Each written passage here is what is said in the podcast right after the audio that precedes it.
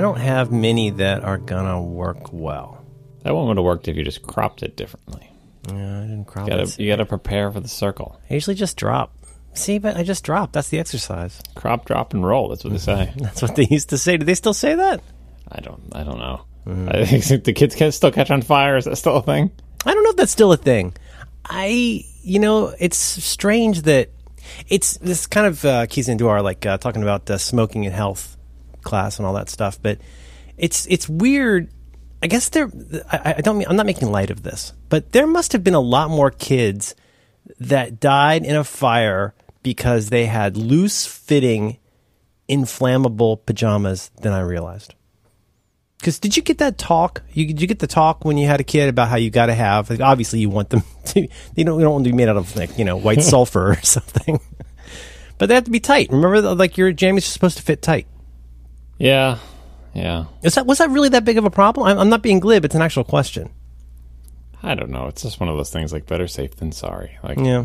not- and the stop, drop, and roll, like that's useful advice because it's the type of thing that instinctively you're gonna you're gonna wave your arms around, and that's bad. And so I think uh, that's something that should have a catchy slogan that's drilled into kids' heads, just because it might come in handy later, and it doesn't really cost much to do it. I think it's a brilliant fire hack, and I'll tell you why.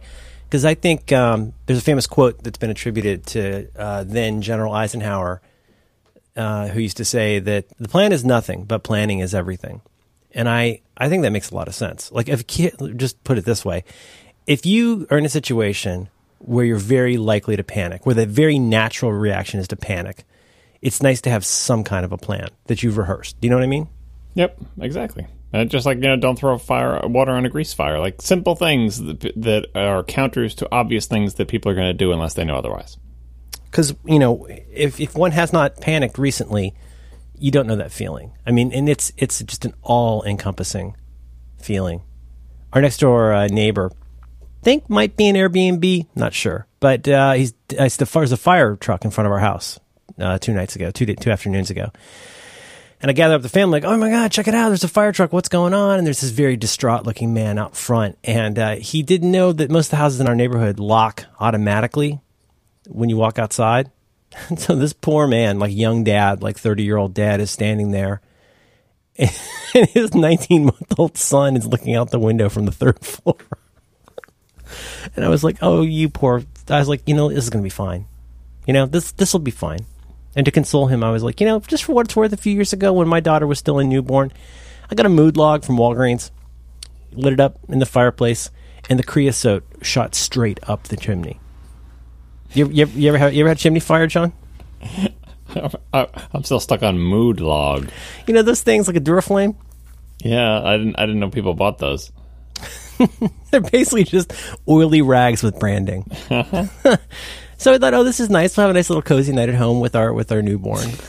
and I, but I, the thing was, I might have done two of them. I wanted to have a super cozy mm-hmm. fire. yeah. And then I heard the sound, 220, 221, whatever, whatever it takes. it takes. And then I heard this sound. and Did you take the wrapper off before you lit it on? no, you don't. That's part of the lighting mechanism. No, I don't know. Yeah, that's yeah. Got to find a way to really make the oily rags catch on. And then I heard this. I heard, and a great flash illuminated the room, and there was clearly a roaring fire in the chimney. So, and the thing is, we had made fires in this fireplace for a very long time. I had just made too much fire for our little fireplace, and it went, and I tore ass outside. Initially, smoke is pouring out of the chimney. Then sparks are going up into the air, flaming birds and squirrels. and then dead rats, and then flames are starting. And I flipped, and I called nine one one for the first time in my life, and that was panic. That was absolute panic. I Well, just did you is your whole family outside at this point, or did you abandon them to look? At I went outside. I went outside. I think the the yeah. I think basically she just. I might have just run out at first to make sure that I wasn't freaking out, and I was freaking out, and I should have been freaking out. We got out of the house. Our neighbors were out of town. I grabbed the extra keys, ran upstairs to see if it had lit up their fireplace, and sh- you know, because you imagine you, you're neurotic, right? So you're imagining if this shot up, it might have also shot up and out and like into mm-hmm. their house. I'm thinking, great, we've set like our night of coziness has destroyed our neighbor's home. And mm-hmm. so I related that story to this man, and it didn't comfort him. He still had a 19 month old son. Did I to- tell you? Did we talk about the story when the same thing happened to my son? Well, similar. Did he No. get stuck in the bathroom? Do you oh, remember oh that? no! Tell me again. Similar, similar age probably. Like he could stand and walk and kind of talk a little bit. And he was in our, our bathroom, and our bathroom has like the, little vanity where the the uh, the sink is has drawers that come out of it. So he had closed the door and then pulled the drawers out of the vanity so that they were blocking the door, so you couldn't open it again because the door opens into the bathroom. Oh no, that's bad design. Yeah, yeah, it's a small bathroom. It's not much room for stuff. But yeah, so he's in there, and the drawers are open, and we can't get the door open because they're they're like right next to the door, so we can't even get it open like a crack to get like a coat hanger through or something to like try to push the drawers uh, back. Um, I wasn't actually home when this happened. I don't remember where I was. Maybe I was on my way home from work, or maybe my wife called me. My memory's so bad. But anyway, she couldn't get him out of the room. He's in there. He's by himself. He's okay. Like nothing is going wrong in there as far But like, as know. what, but- what advice could you give him? Like to jiggle the drawer? I mean, what are you going to say? he just needed to close the drawers. That's what he needed to do. But he was not yet at the age where he really understood what we were saying. And, you know, she's trying to convince him to close the door and it's not actually working. And she's getting increasingly agitated. And then he's getting upset and he's crying. And then, you know, I come home to that. It's like, well, what do we do? You can't really take the door off the hinges because the hinges are on the other side too. right? Right? Because it opens in. Yeah, solid wood door. Um, and you know, it's not. There's no. There's no easy way out. There's no screws to unscrew the doorknob because the screws are on the other side. And so we were at the same place. Like, call the fire department. It's like, what, first of all, what is the fire department going to do? They're going to just do what we don't want to do, which is break our house. Right? You know, they're going to take an axe to the door or something else equally dangerous. Or maybe they have a sawzall or like the jaws of life or whatever. Here's Johnny.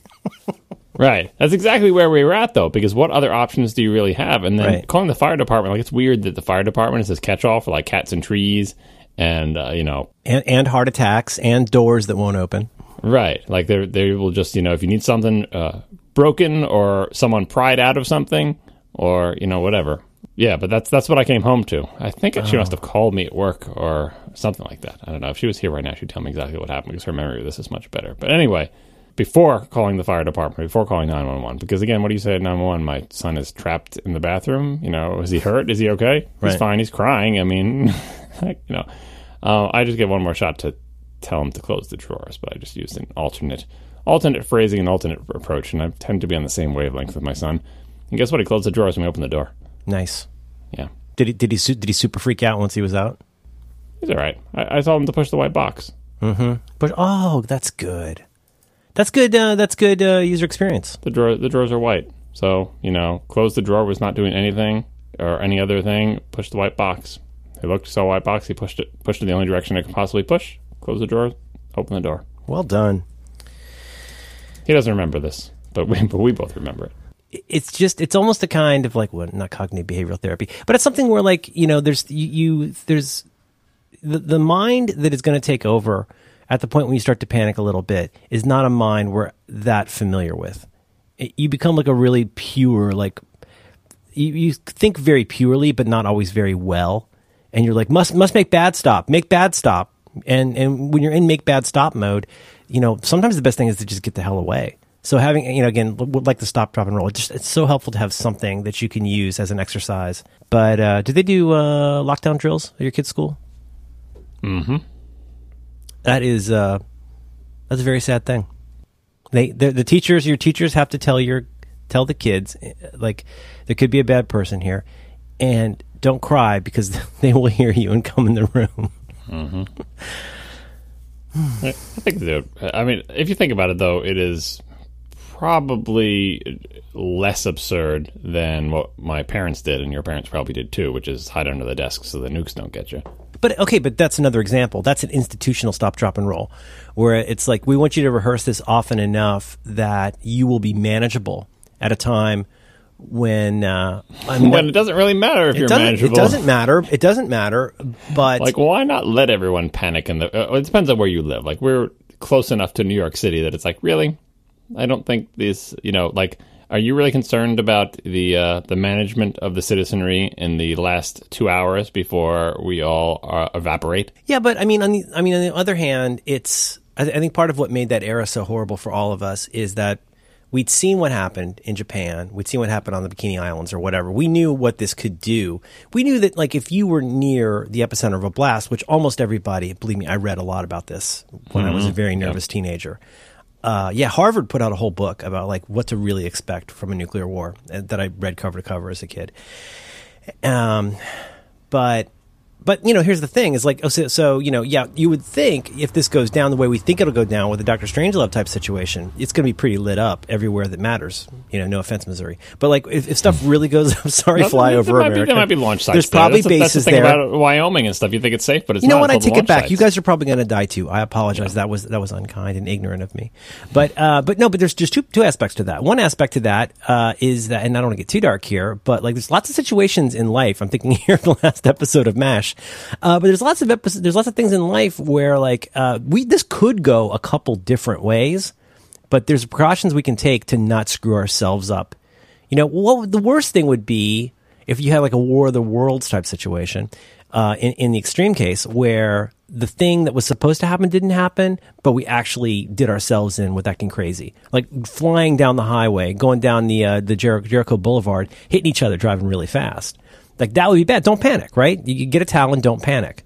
The and kids aren't going to panic. Training the kids to go under the desk. It's like, where else are they going to go? Why not just continue the school day? We had so we didn't have those when I was a kid. I know like from the old you know ironic videos on uh, USA Night Flight, but uh, so we had tornado drills. What did you have? Did you have in Long Island? You would have hurricane drills. We didn't have anything because we did. We had one hurricane that was significant when I was a kid, but it was rare enough that it was not a thing that we drove. We had fire drills, and that's basically it. Yeah, I think it's a good idea. Yeah, these kids shuck and jive too much with the rap music and their vaping. Uh, they don't know how to dial it down. This episode of Reconcilable Differences is brought to you in part by Ministry of Supply. You can learn more about them right now by visiting ministryofsupply.com slash diffs. That's D-I-F-F-S.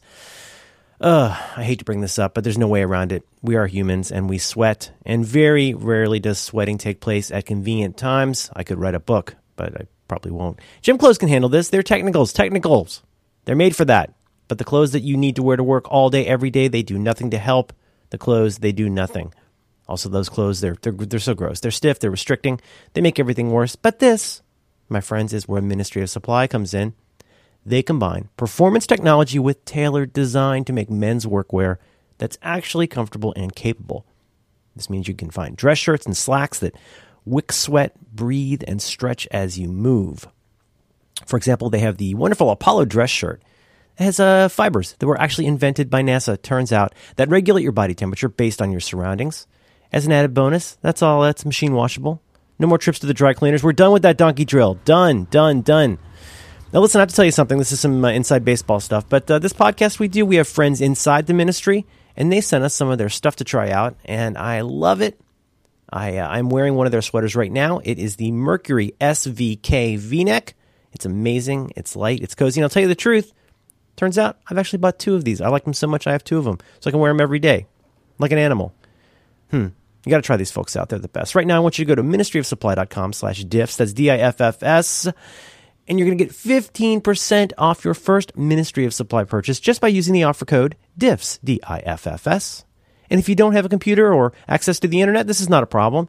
You can go to visit one of their, their hard copy stores in Boston, San Francisco, and coming soon, Washington, D.C.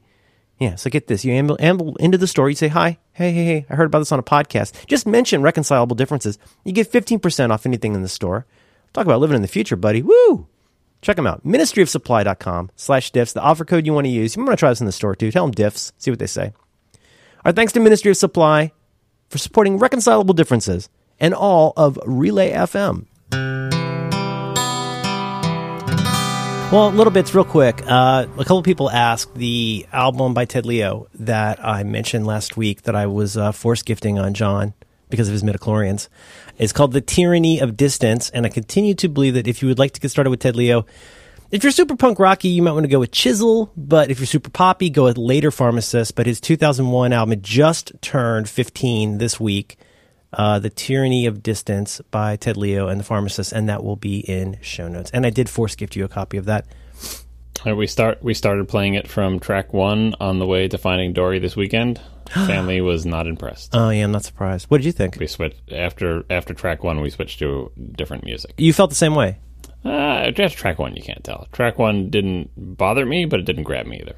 Yeah, um, I think knowing what you like, there's a handful of tracks on there. I know you like to listen in order, but there's a handful of tracks on there that I think you might really like.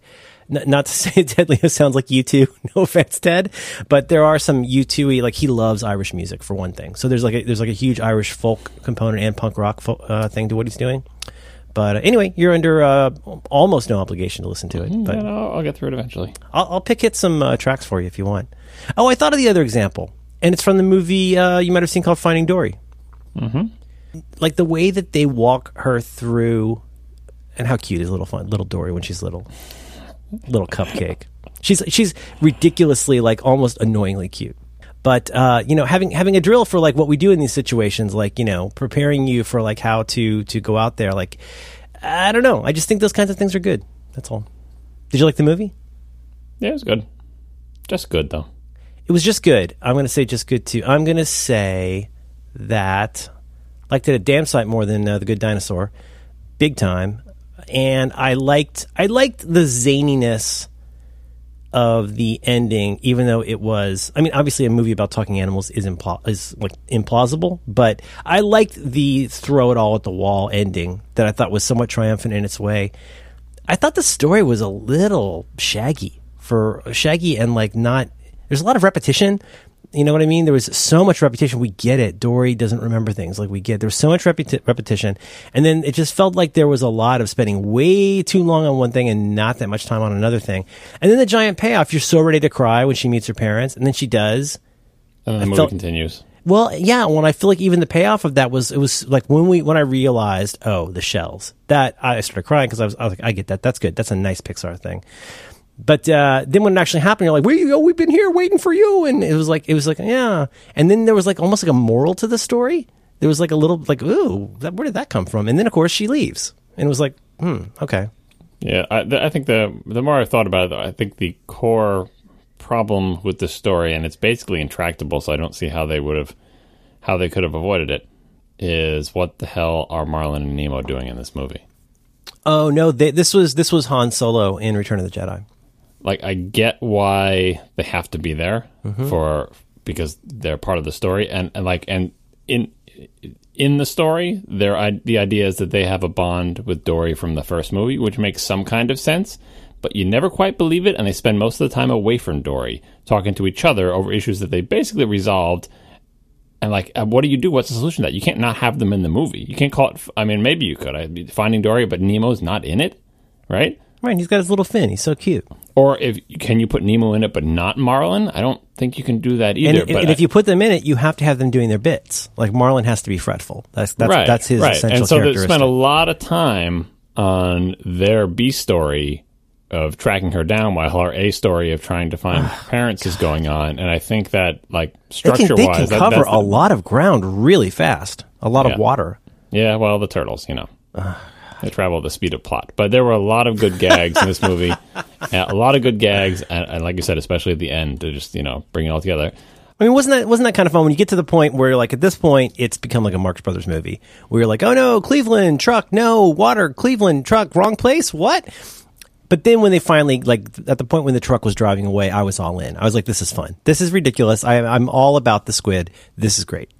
But you know, it was it was it was a long road, but I enjoyed it very much. But uh, Piper, Piper was great though. I thought I thought Piper was extremely good in a lot of ways. because it was like it was basics. It was like back to basics. This is exactly what an animated short film was like. Not a lot of complicated ideas. Not a lot of weird stuff. Uh, interesting, uh, beautiful new rendering ideas with the sea foam and everything like that. And a simple story, well told, and it's cute, and it comes and it goes. And not i mean there's there's a lot of cute there's a lot of fun there's a lot of personality uh, in terms of how it looked.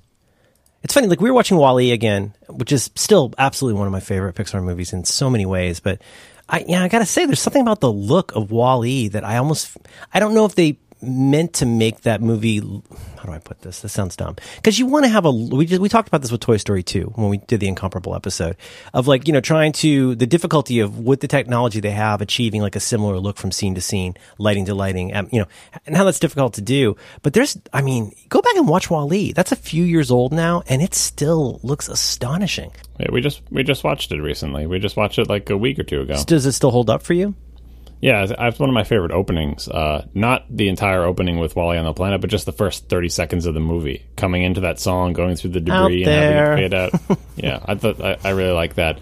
I, Wall-E, I still think that the, the the main problem with that movie is the people on the ship. Like the heart of the story is Wall-E and Eve, and you need the antagonist thing, but the people on the ship is a little bit too like not sour. But like it's a bit of a, it's a bit It's of a little bit, bummer. as, as John Roderick would say, it's a little bit meh. yeah, and like You know, it's a little the- bit like, meh, Americans are fat and lazy. Right, and they're, and they're shaped like babies. Like, I mean, uh, yeah, that that is the weaker part of that. There's movie. a lot of implausible things about what happens on that ship, for sure. But but it has. But I, I I love the animation of it. I just love the look of it. And I again, this is the kind of thing that makes Doctor Wave yell at you on the internet. But their use of lenses, like it, as with Toy Story three, I really feel like they spent a lot of time thinking about the, what lenses and lighting were happening. So like it wasn't just something as simple as this is a you know 50 millimeter lens so things are going to be a little bit blurry in the background like th- there was a lot of thought to making it really look like cameras were shooting this and it looked great and there was to me exactly the right amount of detail like in the garbage and all of that stuff you you got the in this and then the story is just so propulsive for so long i love the other robots i love when the robots go to the uh, the spa or the you know to be fixed I, I love that they all have their own like personality quirks. That's the that's the one, and I'm reminded every time I watch it that oh, th- that has live action people in it. And I Inexplicably, always forget that. there they are, and, and like, and it just it just fits right in, and I forget that it's there. It's not like it pokes out, but I'm like, oh yeah, this does have live action people mixed in Fred with Willard just with- walking around.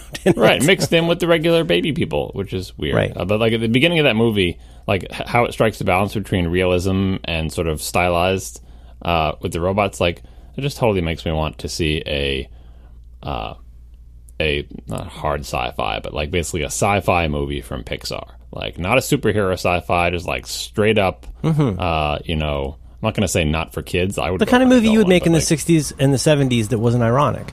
Like we're, we want to make a like as good a sci-fi movie as we can. like a space opera, a, a, a straight up space opera. Like I mean, like a Star Wars style movie because they're so good at robots and ships and space, making them look interesting, and uh, the the designs in Wall-E of all the tech stuff is great. Well, and I have to admit that I mean we weren't spectacularly cl- uh, close friends when I was watching this movie a lot, but this last time I really did think of you because I love, and I, I, imagine you love this. I, I love the stuff with uh, this incredibly high tech. Like, and so, like, you know, my daughter and I were talking about this. Like, something must have happened. It's been 500 years. Something must have happened that triggered that ship to drop Eve the next day. There must have been some kind of a signal that, don't you think? There must have been some signal that went up that said, there's something here now. Eve has to go find it. No, they go all the time. You, see You think that was of- just a of the coincidence? They're, constantly sending probes there. That's why they have a whole system when the Well, why hasn't he back. seen one in 500 years? Why is he like he, why is he so into Eve? It seems like he's never planet. seen her. Didn't land near him. You think that was a coincidence? Well, I don't know. Like, like I said, it's a big planet. You got to Mm. check for life in all sorts of spots. If you're going to go all over the planet checking for life, you're going to show up next to Wall-E for 900 years. It could happen. I'll tell you a beef I got ever since I read that wonderful Pixar tweet storm about the Pixar story stuff, which has a lot of great stuff in it. There's this one thing they said in there that I think about so much now, and it's made me raise the bar with everybody, including Pixar. And they said some somebody whoever's writing that long tweet storm, I'll find it for show notes. They said something like, "It's okay to use a coincidence." Uh, to get the story in motion, but like I'm paraphrasing, but never use a coincidence to like solve the problem. Do you remember this? I do Somebody's not remember this, but, but so they're- they're ba- I- but, I like, agree they- with that advice. But you can use a coincidence to propel the action. Like there's a lot of wonderful stories that begin with people bumping into each other. Mm-hmm. But then you get into what what you might call a Deus ex machina. You don't want to have a solution to something that was a coincidence. That's incredibly unsatisfying to the audience. So that's why I'm asking this. But, but all I'm trying to get at is I love when the e, when Eve is dropped down and there's all the beep boop of like this this like Rube Goldberg machine that drops her down and it opens up. And don't you kind of love like they're ready to deploy her and, and it opens up and then the little like computer finger comes out to punch in a code Yep. uh, isn't that great One of my favorite things watching it again was the uh, the laser landing thing with the little dot. It starts out just the one in the center. The one and then- dot. I was like, what the hell is this dot? You know, and then the all the other, all the other red dots come in from the sides of the enclosing circle. Whoa. Super fun. I love so much about that movie. I love Mo. Mo. And uh, the source of uh, inexplicably a line that still comes up in our house twice twice a month, and it's I have no idea why. And Septua Centennial Cupcake in a cup. For some reason, that line still kills me every time. Oh, and I love I love the way the robots will only go on the lines. They do a lot of nice world building in that movie. Yep. Um, So I liked I liked Finding Dory. It made me feel good. It was it was good, but uh, I don't know. I, I so they have a plan at this point, right? Which is like there's an original title and there's a sequel or franchise, and they alternate, right? That's kind of the plan, right? I don't know. That's the first I've heard of that plan. I think that's their plan. That's like their ongoing rolling plan. Is Well, like uh, like I don't think the plan is that nailed down, considering how many movies have been canceled and delayed. Good Dinosaur was really delayed, uh, right? Right, Newt was canceled, and like just, uh, and I think Brave was also delayed. Like that, I don't think it's that cut and dry. Not long enough. You didn't like Brave? Come on. I liked. See, here's the test. This is this is this is the problem. Now I'm John Siracusa because the bar has been raised. It's funny. Like I go back and I watch even Monsters Inc. I go watch I go back and watch Monsters Inc. I was grown a little bit because I'm like, mm, I remember liking this movie, but mm, but then I watch it and I love it. I love Monsters Inc. is so it's still so great. Even Bugs Life, not the greatest thing, but there's so much to love in Bugs Life. And I'm not trying to be that guy. I'm not trying to be REM guy which I know I can be. but I mean, you know, uh, you know, uh, Ratatouille, sure. But I mean, each of these movies that holds a place in our heart is not simply because we love the characters now and want to see more from them. It's because of the heavy lifting that went into making that thing great in the first place. I know it's hard work and I know you need to make money for Disney and I get that. I'm not yelling at you. Don't listen. I'm sorry, Chris. I'm sorry, Terry Lee. I'm sorry, everybody who's listening. I'm just trying to say, like, what makes us love that is like, oh my God, show me the thing that I haven't seen yet. Show me the thing that like you've been bubbling, that you've been working on in the laboratory that helps you tell the story you couldn't tell before. There's finally a story you can tell because you can do it the way you always wanted to. And you know everybody in technically, creatively, everybody in Pixar is just probably itching to make the thing that they can finally do right now that would blow our minds. You didn't like, think you didn't think Brave was that? I felt like that was Brave. It certainly wasn't a sequel. It was it was new IP. It was an interesting idea and a story they hadn't done before. I'll tell you as oh so anyway in terms of what bar got raised the the, the here's here's the bar the bar for me is you know there's the one thing of like how much did I enjoy in the theater with my kid definitely huge factor M- much larger in retrospect is how much did I keep thinking about it afterwards so for example uh, this thing on ESPN about OJ Simpson improbably out of nowhere this show that I, I am now obsessed with this show how would I have guessed two weeks ago that I cannot stop thinking about the first episode of the OJ Simpson series? It's extremely good. And my wife and I will text each other through the day thinking about this show, right? That's the same kind of feeling I had after like a bunch of Pixar movies. So like if I go out of a Pixar movie going like, "Mm, that was really good. Like it's it's tough because they're the ones who helped me raise the bar to that level. And so like if I don't have that with Brave, I got I got to tell you, buddy, as I sit here today, I think about Tangled a lot more than I think about Brave. You don't think about the the mom and Brave throwing the bow into the fire? First time my daughter ever got dust in her eye in a movie was when the mom was a bear and it was very sad. That was the first time she ever cried in a movie. Yeah. Yeah, I mean it's it's not bad. It's not bad at all. I mean, I'm not trying to say that. It's just that now like and this sounds so mean, but like they have made some of the best movies. Like they they have like redefined the whole standard. Like I can't even sit through like like my daughter watched Rio 2 this morning before camp, part of it before camp, and it's like, uh I mean the first one's fine. But like when you watch anything, like even a even an Illumination one, or you watch a DreamWorks one, you're like, I, I can't make it through Shrek. I can't do it. It's Oh, yeah, just that, that was always awful. But like, I, I, it, just, just to counter your uh, your uh, my REM, brave my brave bashing. Early days thing. Like we did have Inside Out. You know, it's not like as if they're they're uh, the good best days are behind them. No, no, I don't think that. And and I just want to be super clear. I don't know anything about what goes on inside that company except to say that they on the times that I visited there, one time to do a talk and other times socially, I was uniquely struck by the obsessiveness of the people who work there. And I, I've said this a million times, but I'll keep saying it. Like I've been to Apple, I've been to Google, I've been to Yahoo, I've been to a lot of places. Apple's a close second, but I've never been anywhere where it was clear that every single person would put their life down to make the next movie good. It's and you know they close ranks around the story and they're real cool and they nod along with whatever's going on. I just wish they would really let somebody out of the box, sort of like you said. I guess you know, like when you talked about the what what ails the companies and you on hypercritical. I used to say with Pixar, your thing was they. It's not that you want them to fail or to make something bad, but you want them to try something so ambitious that it might be a disaster, but it could really push the whole field I, forward. I feel like Inside Out was pretty close to that in terms of like conceptually, like greenlighting that. Even with Super people, ambitious, even super with the people behind it, that that movie should have been such a disaster. Because think of like it's just it's not. If you make that pitch, like, oh, that's not going to be a good movie. It doesn't make any like. It's really hard to do and to strike the right balance and. Th- That must have been a, a hell of a development process, but they made such a great movie out of it. But yeah, I'm thinking, you know, just I'm always pushing genre wise. Like, I can never say, don't make kids movies. Like, they're not kids movies; they're family movies. Like, just they have a lot of tech and they had a lot of talent. Um, and I feel like you can push the family movie genre. Like Star Wars is a family movie, right? But Star Wars, I feel like, has a harder edge than any Pixar movies that they- they've made. And I, I think Pixar can easily push into the realm of Star Wars movies. It's a PG movie; the whole family can see it, the whole family Right. can enjoy it. Yeah, but yeah.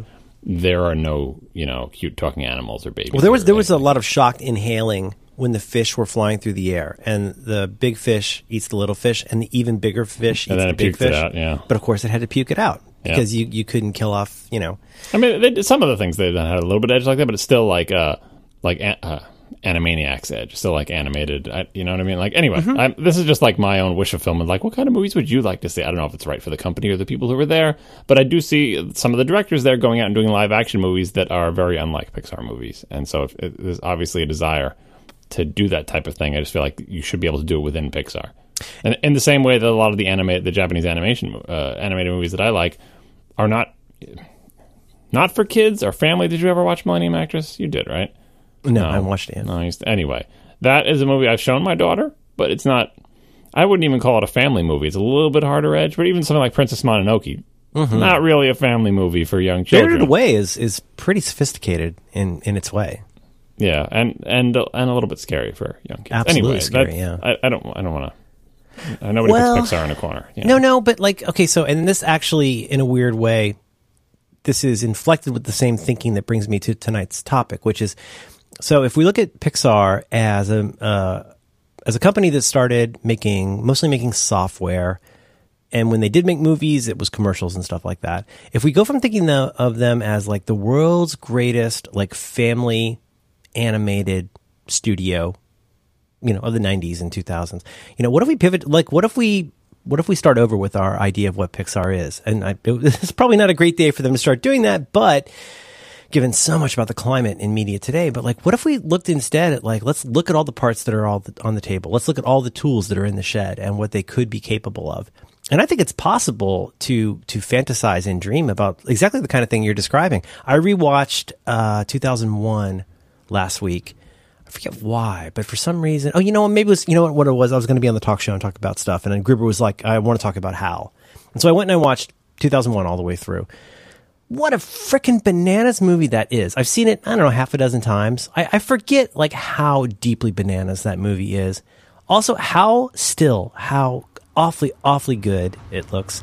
How it takes its time with the pacing. I mean, obviously, I'm not the first person to compliment 2001, but isn't there some part of you that, like, also for myself, I would love to see Pixar do their own moonshot to the extent of like what's their 2001 look like? What is their movie where they deploy everything in their power in a way that is not just about whatever the constraints of imagination are for what an animated film company does. And like what you know, you know what I'm saying? Like what if they completely surprised us with like what they were capable of by going so far outside of the kind of thing we thought that they could do. I'm not, I'm not talking about German dungeon porn, but like making something that's like like really extraordinary with the, the completely bananas and dedicated creative minds inside that company. Like it kind of makes your mind real to think about what would happen if you took these people completely off the leash.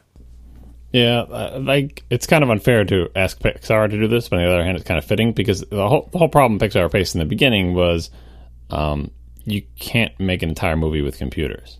right? Like it's it's not a thing that you can do. You can use them to put special effects into young Sherlock Holmes or whatever, uh, but you can't make a whole movie out of that because no one will watch it. No one wants to watch a bunch of computer crap, right? And Pixar said, uh, you know, prove them wrong. So yes, you can make a whole movie with computers and people will watch it, right? The current barrier is you can't make a computer animated adult drama or any genre that's not basically a family movie because animation equals families at the very least, uh, if not kids specifically. Um, and you just can't do that. And Final Fantasy, not Final Fantasy, was it Final Fantasy uh, Spirits Within? Tried to do that many years ago and was massively not successful for a mm. variety of reasons. And mm-hmm. since then, I can't like even Titan AE, and I'm trying to think of any other examples. Like, can you make a? Well, these are know, examples of uh, taking a video game and trying to make a serious film about it. Uh, like Final Fantasy is uh, not really. It's not the video game licenses did it, but, you, but you're not trying to like. But you're trying to rise above merely pandering to people who will buy a ticket based on the title. Right. So Final Fantasy Spirits Within, if I'm getting the title right, was uh, a science fiction movie um, with adult, supposedly realistic looking actors and you know spaceships and space things and stuff like that that was not a, a family movie really like it was harder slightly harder edge than i would say star wars was not a lot of jokes no cute sidekicks no animals uh, no songs just a straight up like if you think of something like uh, pitch black you ever see that with uh, vin diesel no You've never seen any sci-fi movies. Anyway, I'm trying to think, uh, or, or wow, Mad Max, like Mad Max. Quite a uh, swipe. Fury Road is uh, is obviously harder edge than this was, but it was just a straightforward action adventure space movie um, that did terribly in the box office. It didn't look that great. It was a long time ago, and people didn't go to see it. And that's the last one I can think of that really tried to do that. And so the this, there is no sort of existence proof of hey, so imagine if Pixar does this, people go see it because I guarantee you, especially now with Pixar brand being what it does, it would be a huge uphill battle to say Pixar's got a new movie, and then the kids, parents would take their kids to see it and be upset that it's not really appropriate for young children. They took right. to see right, it, because, like, because it has the, the, Pixar label on it, so it would be inhuman to make something you couldn't just automatically take your kids. Right, to. just like the Disney label. Like so, right, you know, Disney owns Pixar and Marvel, but when you see a movie that has Pixar in front of it, there are certain expectations. I mean, you see a movie that has the Marvel page flipping in front of it, you have a different set of expectations. You see a movie that has Disney in front of it, you have a different set of expectations, and nobody out there is making for older kids and adults computer animated movies, let alone uh, for older kids and adults computer animated movies that attempt to depict realistic people, like that they're not stylized in the least. Like we're going to try to make. I think realistic. it's easy to get hung up on the real people part. I what what, what I'm thinking of is because I think that that boy that's the easiest way to kibosh anything cool is to go like well it starts with having to have real people in it. I mean I'm thinking of for some I'm thinking of like a movie like Pi Like did you see Pi when it was in the theater? Yeah, is it Aron- Aronofsky? But like, mm-hmm. I remember going into Pi, and I was like, "This movie's insane. This movie is so weird." Or think about a movie like Memento, or think there's all these kinds of movies where you go in and go like, "Man, this is a a maybe this is a person who hasn't had their ass kicked by life yet, but they really took a shot here. And I am just basking in how bananas this movie is. And for me, that's certain Charlie Kaufman movies. I am told that the Charlie Kaufman animated movie is not that great. But what I'm trying to say is like, imagine instead start with like, you know, what kind of just a mind blower of a movie could there be? And I'll give you an example.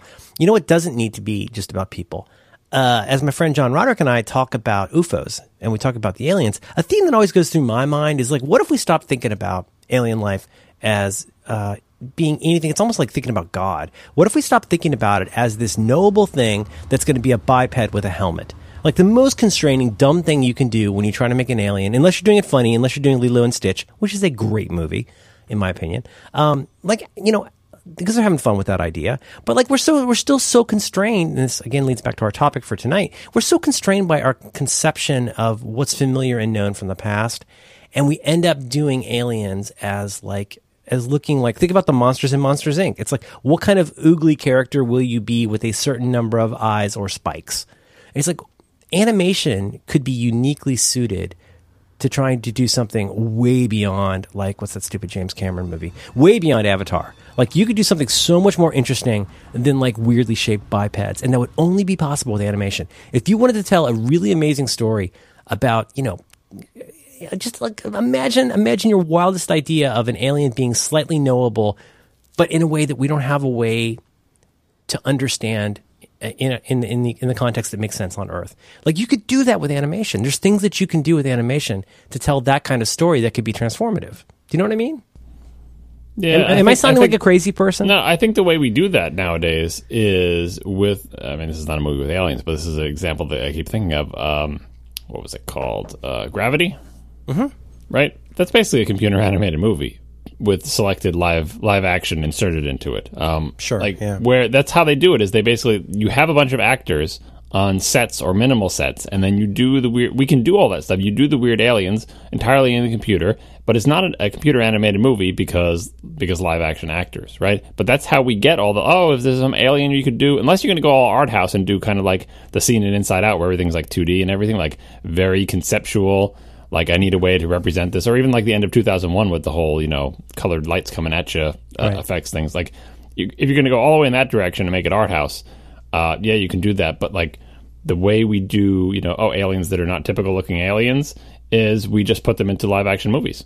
We model them, and we put them into live action movies like like everything else. They're, they're, we have no problem doing that anymore. There are no limits on live action movies, which is I think also part of the reason that animation doesn't go in. And it, it could be argued that the strength of animation, like the anime that I love, is that they're not trying in, in the anime that I love, they're not trying to draw people yeah, as realistically as possible, right? Right. Like if you again, you really just put it on your calendar somewhere. Watch watch Millennium Actress. Okay. Watch how the main character, the the, the main character uh, as a young girl, like runs through the street. Watch how she moves. It is not realistic, but it is evocative. Um, like same thing with all the animation. The faces which are you not can real. pull off, which you can pull off if you know what it is you're trying to do and you know what the rules of the universe are. Right, and the only reason I keep saying realistic for, for the Pixar stuff is that they that, that all their characters like that. They're evocative of something larger. They're stylized. They are, you know, that's what they do with all their animation. And so for them, the opposite direction would be to, uh, you know, to, to try to go uh, more straight up the middle and not have exaggerated characters with big feet and heads and, and baby proportions because they look cute and stuff.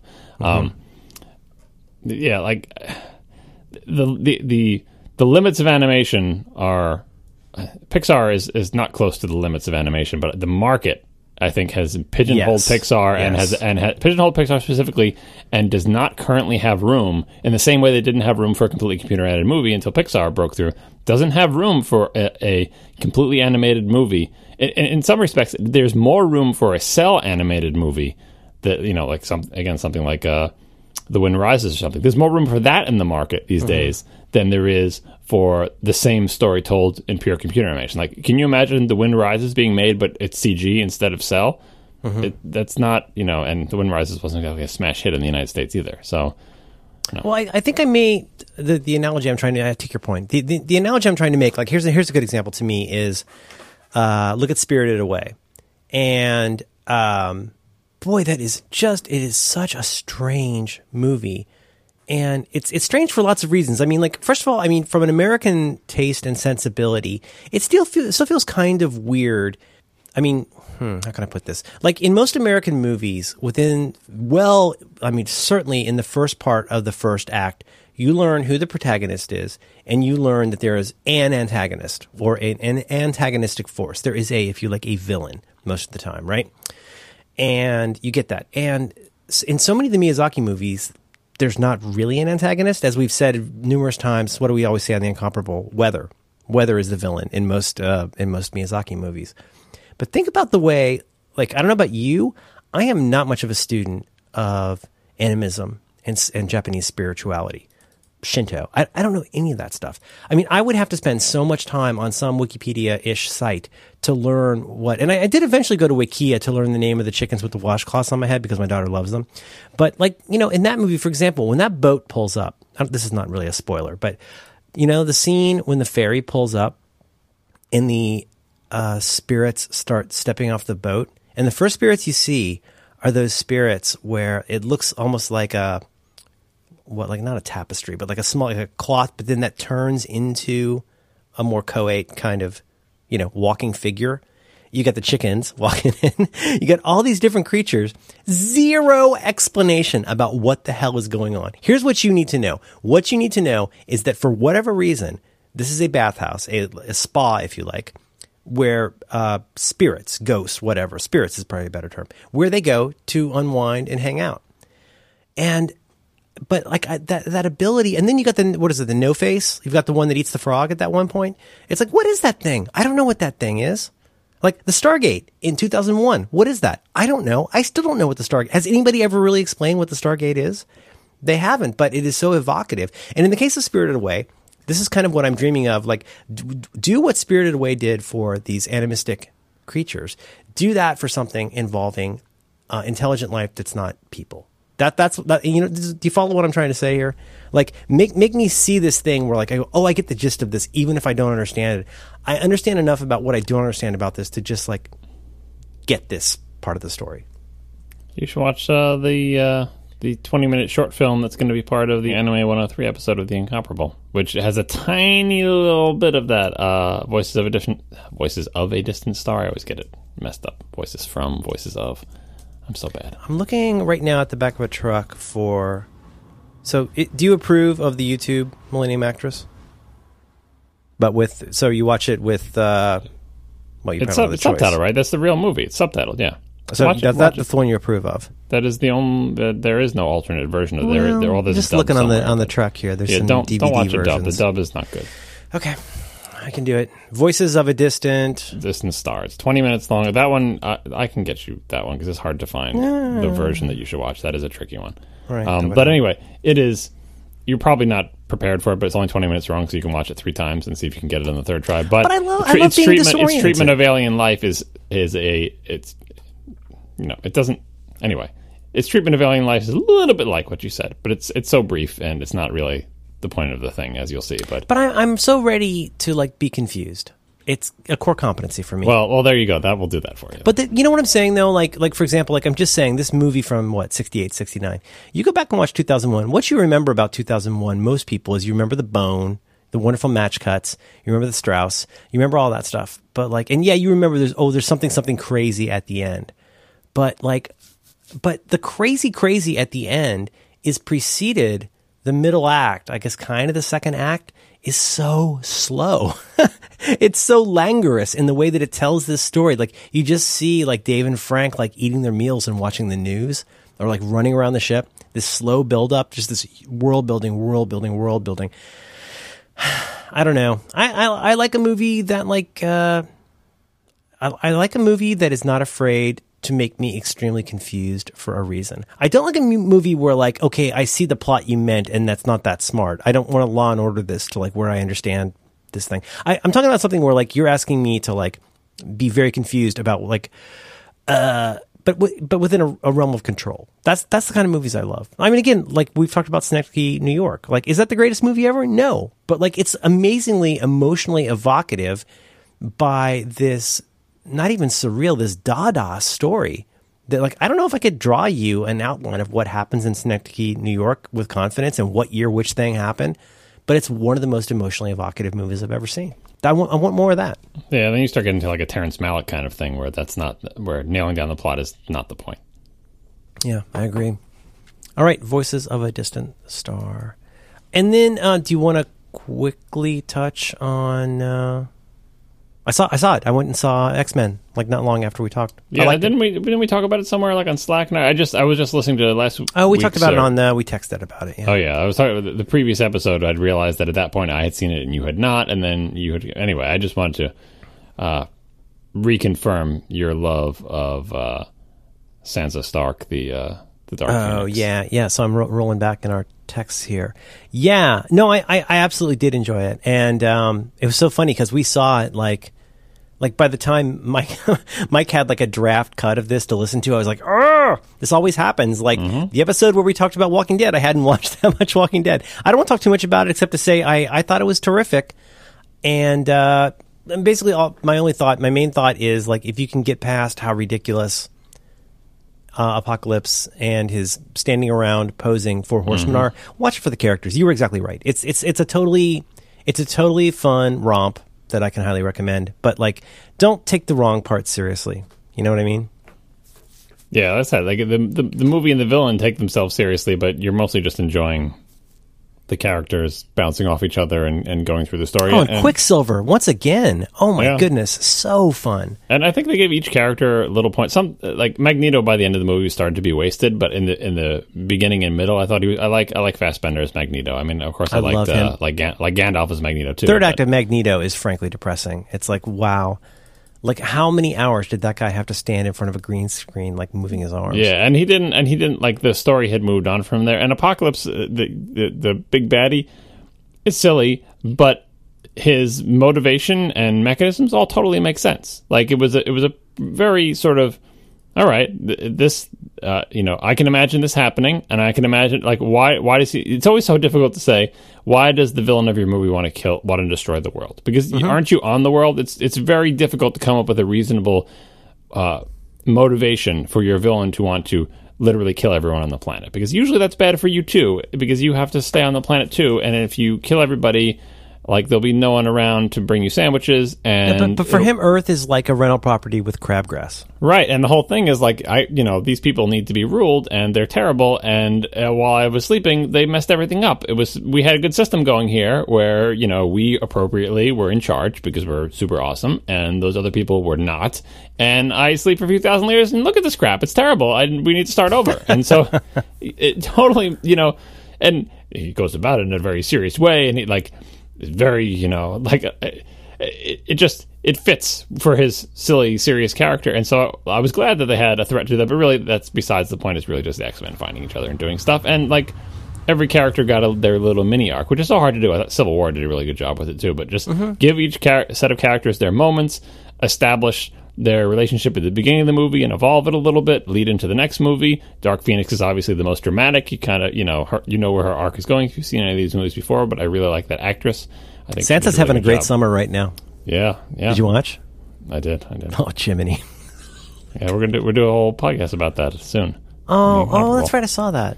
Go to the doodle. Uh, no, doodle the doodle. I see. I don't know enough about it. It's where Sansa Stark uh, sleeps in the, the, the paint bubbles on the wall. Huh? What?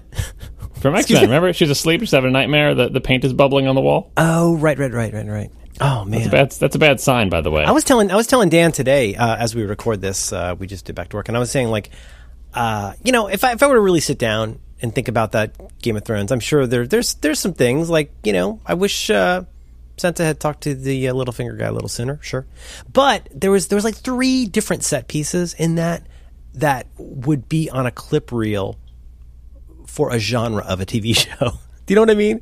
Yeah, I said like I was saying in Slack. If you saw like that battle scene was oh, better oh, than most battle scenes I've seen in movies for the same type of thing, like medieval sort of people. You get so used to watching Game of Thrones and going like, okay, we're gonna get an inch and a half of story on sixteen different people, right? I mean, this has kind of been it's it's fun to follow along, but like mm-hmm. there is there's times this is like an ongoing bit. It's like ah, and we're gonna find out like we're going to get, uh, you know, a girl is going to get just this tiny little bit of, uh, she's going to basically get hit in the face a few times this week, and then we'll see her again in a few weeks. Mm-hmm. But like this was this was a payoff episode, big time. This was a uh, we're not too far gone episode. Oh my god, and two mythical creatures. Oh my god. Yeah, they spent a lot of money on this one, but like I said, I think everything in it was so well done. I was so impressed with with the mechanics of their battle scene. I'm so sick of seeing mud and blood movies. That was a Saving Private Ryan level reboot of what you would expect from something like this. Right, because it was just they were so good about keeping it coherent, letting you keep track of where people are and what they're doing. They right. had their chaotic right. moments where you're supposed to feel panicked, and that that worked too. Like they did, and everything. then they changed the audio. Did you notice the in the pile the way the audio changed? Yeah. yeah. Oh my god, that was astonishing. No, it was it was it was a really good episode. I will whistle, I will listen to that show uh, when you people put it out. Also, I just found I found finally the exact quote. My favorite, I think, my favorite quote from the Avengers movie when Loki says, "An ant has no quarrel with a boot." That's a pretty mm-hmm. great line. Mm-hmm. He's a smart guy. This episode of Reconcilable Differences is brought to you in part by MailRoute. You can learn more about MailRoute right now by visiting mailroute.net slash diffs. That's D-I-F-F-S. I gotta tell you a sad story. IT departments today, I, I feel your pain. You're expected to do so much more with less money, and that includes some really important stuff like stopping spam and virus attacks. Nobody wants those. On top of it all, end of life announcements for trusted hardware and software options make those decisions so much more difficult. Remember this first Postini? Remember there was Postini, then that went away? Mm-hmm. Now MX Logic, gone. See you later. Sayonara. Bye. Who can you trust to do the job well and to stick around? I'm going to tell you, spoiler alert, MailRoute. MailRoute. MailRoute. MailRoute will protect your email and your hardware against spam, viruses, and other attacks. There's no hardware or software to install. If you own your domain, that's all you need to use MailRoute. MailRoute's team has focused exclusively on email protection since 1997. Their interface is easy to use and it's loaded with admin tools, including an API, and it's all designed to make your life spam free. They got everything you could ever want. MailRoute supports LDAP, Active Directory, TLS, mailbagging, outbound relay, everything you'd want from the people handling your mail. You know, here's the thing: do you, do you want people who are uh, who are uh, in the in the garden supply business uh, handling your email? You want people who ship uh, like uh, 55 uh, gallon drums of, of, lubricant to, to, do your email? No, no. What about people who make make cars? You don't want that. You want people who do email for a living. These are email nerds. Email is all they do. It's all they want to do. They've been doing it since 1997. And right now, MailRoute is offering special price matching for McAfee and MX Logic customers. You can stop spam today with your free 30-day trial of MailRoute. You go to mailroute.net slash diffs. Listeners of this show get 10% off for the lifetime of their account. Real simple. MailRoute protects your email from spam and viruses. That's it. That's all they do. And they do it better. They've been doing it longer than anyone else. You go to mailroute.net slash diffs. Our thanks to MailRoute for supporting reconcilable differences in all of Relay FM. So, topic this week. Um, this is that weird topic. Okay, first of all, sorry. Another week goes by. We're not going to talk about free will, or are we? You don't know what we're going to do. Oh, don't I? I think we have a topic this week. We do. This is your thing. This is my thing. Um, I want to talk about the future. is that with an exclamation point? The future. I said I said to my uh, my family I was getting ready to leave. I was, I was fixing to leave. Uh, dinner dinner was happening, and I was like, I, I got to go. And uh, and I said to Madeline and Eleanor, I said, uh, you know what I'm going to talk about tonight? I said the future. And Did you point this. your fi- index finger into the air? No, worse. Imagine me standing like like almost like I'm uh, you know like fencing. And, and, and I got my hand kind of here, and then it goes. I swoop across the sky. I say, "The future." for that is where you and I are going to spend the rest of our lives. Yeah, I watched that video clip, which I had never seen before, and I'm not sure why it, it was so meaningful to you. You never saw that movie? No. Oh my gosh, really? Is it Plan 9 from Outer Space? Is, the, is that a clip from that movie? Uh, that is, I believe, the actual clip from Plan 9. But have you seen Ed Wood? No. Really? Okay, interesting. Hmm. Have I know about Pee-wee? Have you seen Pee Wee? Yes. Okay. Hmm.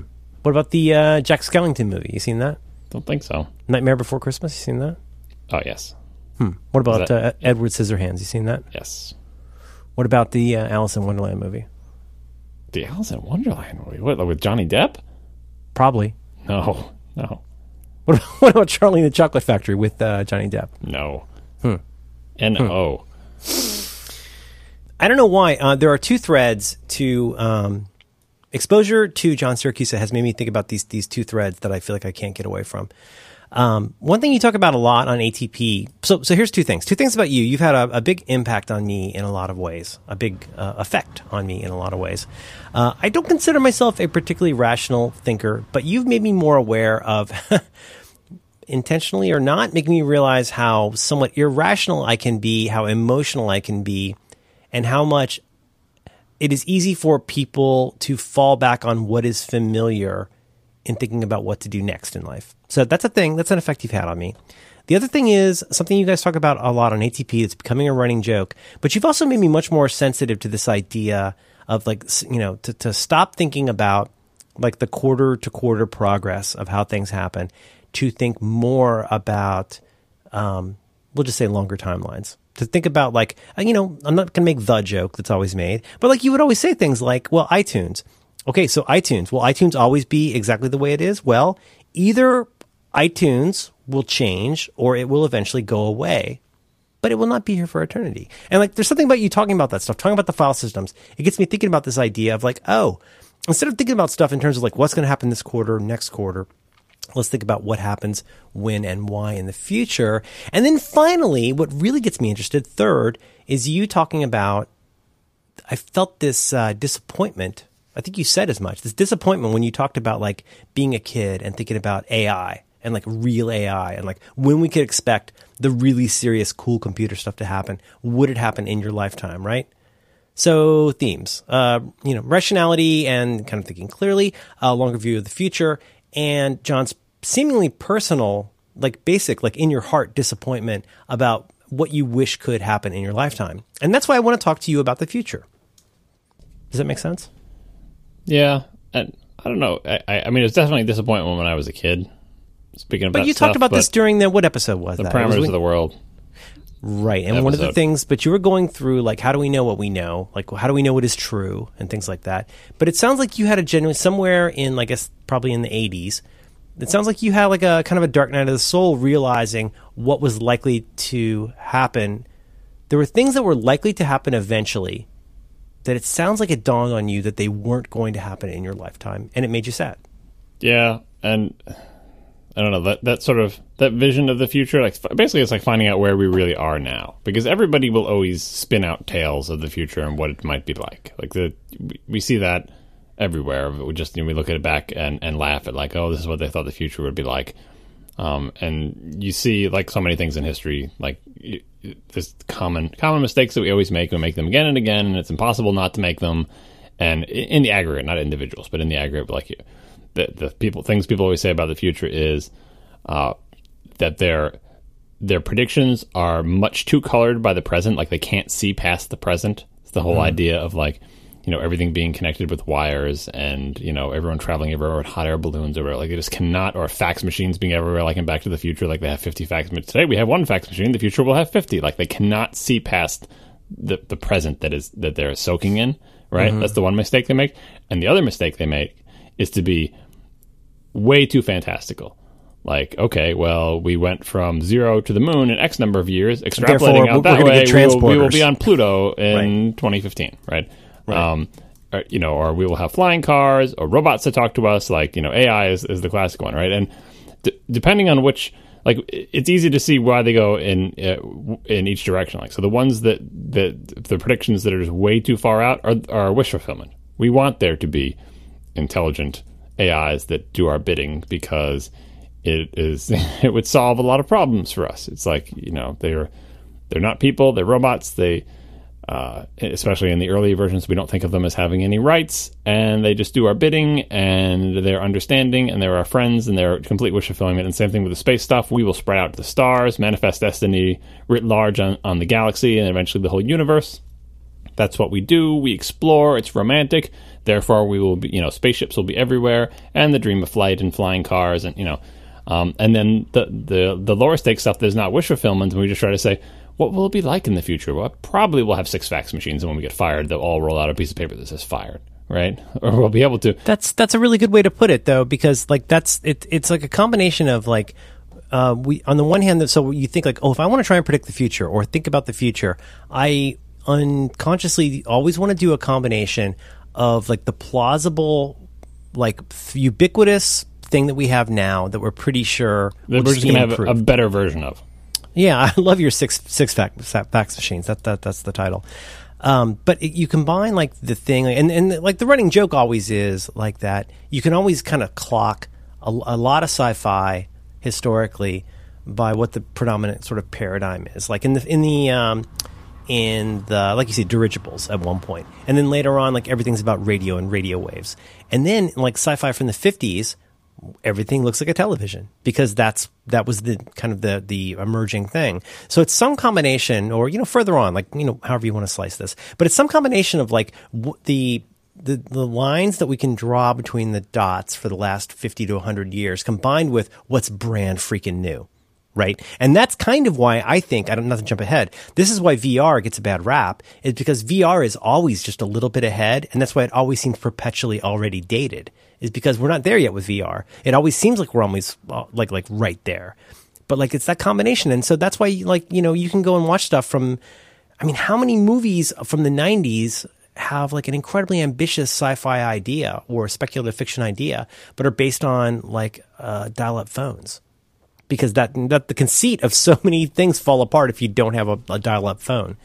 You know what I mean? And yeah, so I was just thinking of like Star Wars being the Matrix. Of, uh, yeah, or but just thinking of things being defined by their era or whatever. I in in watching Star Wars and rewatching it with my kids and everything, I'm I'm I'm always struck by how Star Wars again. It was a long time ago, but anyway, they have spaceships and they have robots, um, and they have lightsabers and they have they have pretty good tech there. Like you know what I mean? Uh, but every Star Wars movie uh, is so clearly made in an era without the internet their lack communication would destroy half those plots. The idea that uh, right. that events happen and people don't know about them because they're they're on different planets and you can be in the outer rim and not know like the pervasiveness on the internet does not ever lead you to make a universe that is basically like a space opera, like a, like the Wild West in space. Like the the communication right, right. limits, the fact that they are not all constantly in touch with each other and the entire galaxy, and there is not like a, a pan galactic network of news and social networking and uh, information exchange that would destroy those movies in that entire universe because that was conceived in error without that. At least a um, like a uh, a galactic walkie-talkie at the very least. I mean, right. on the one hand, like there's always that ongoing thread of like think about how many things over over time of like are pretty much like a a sexy space stock ticker where it's like, uh, information is being received, sir. We've got new information mm-hmm, from mm-hmm. like you know, uh, you know, uh, Sector Seven G or whatever. And compare and, that how we how we get information even just today. How do we get information? There's but no, that's that's even setting aside the other part, which is just like you know, think about motion sensors in space.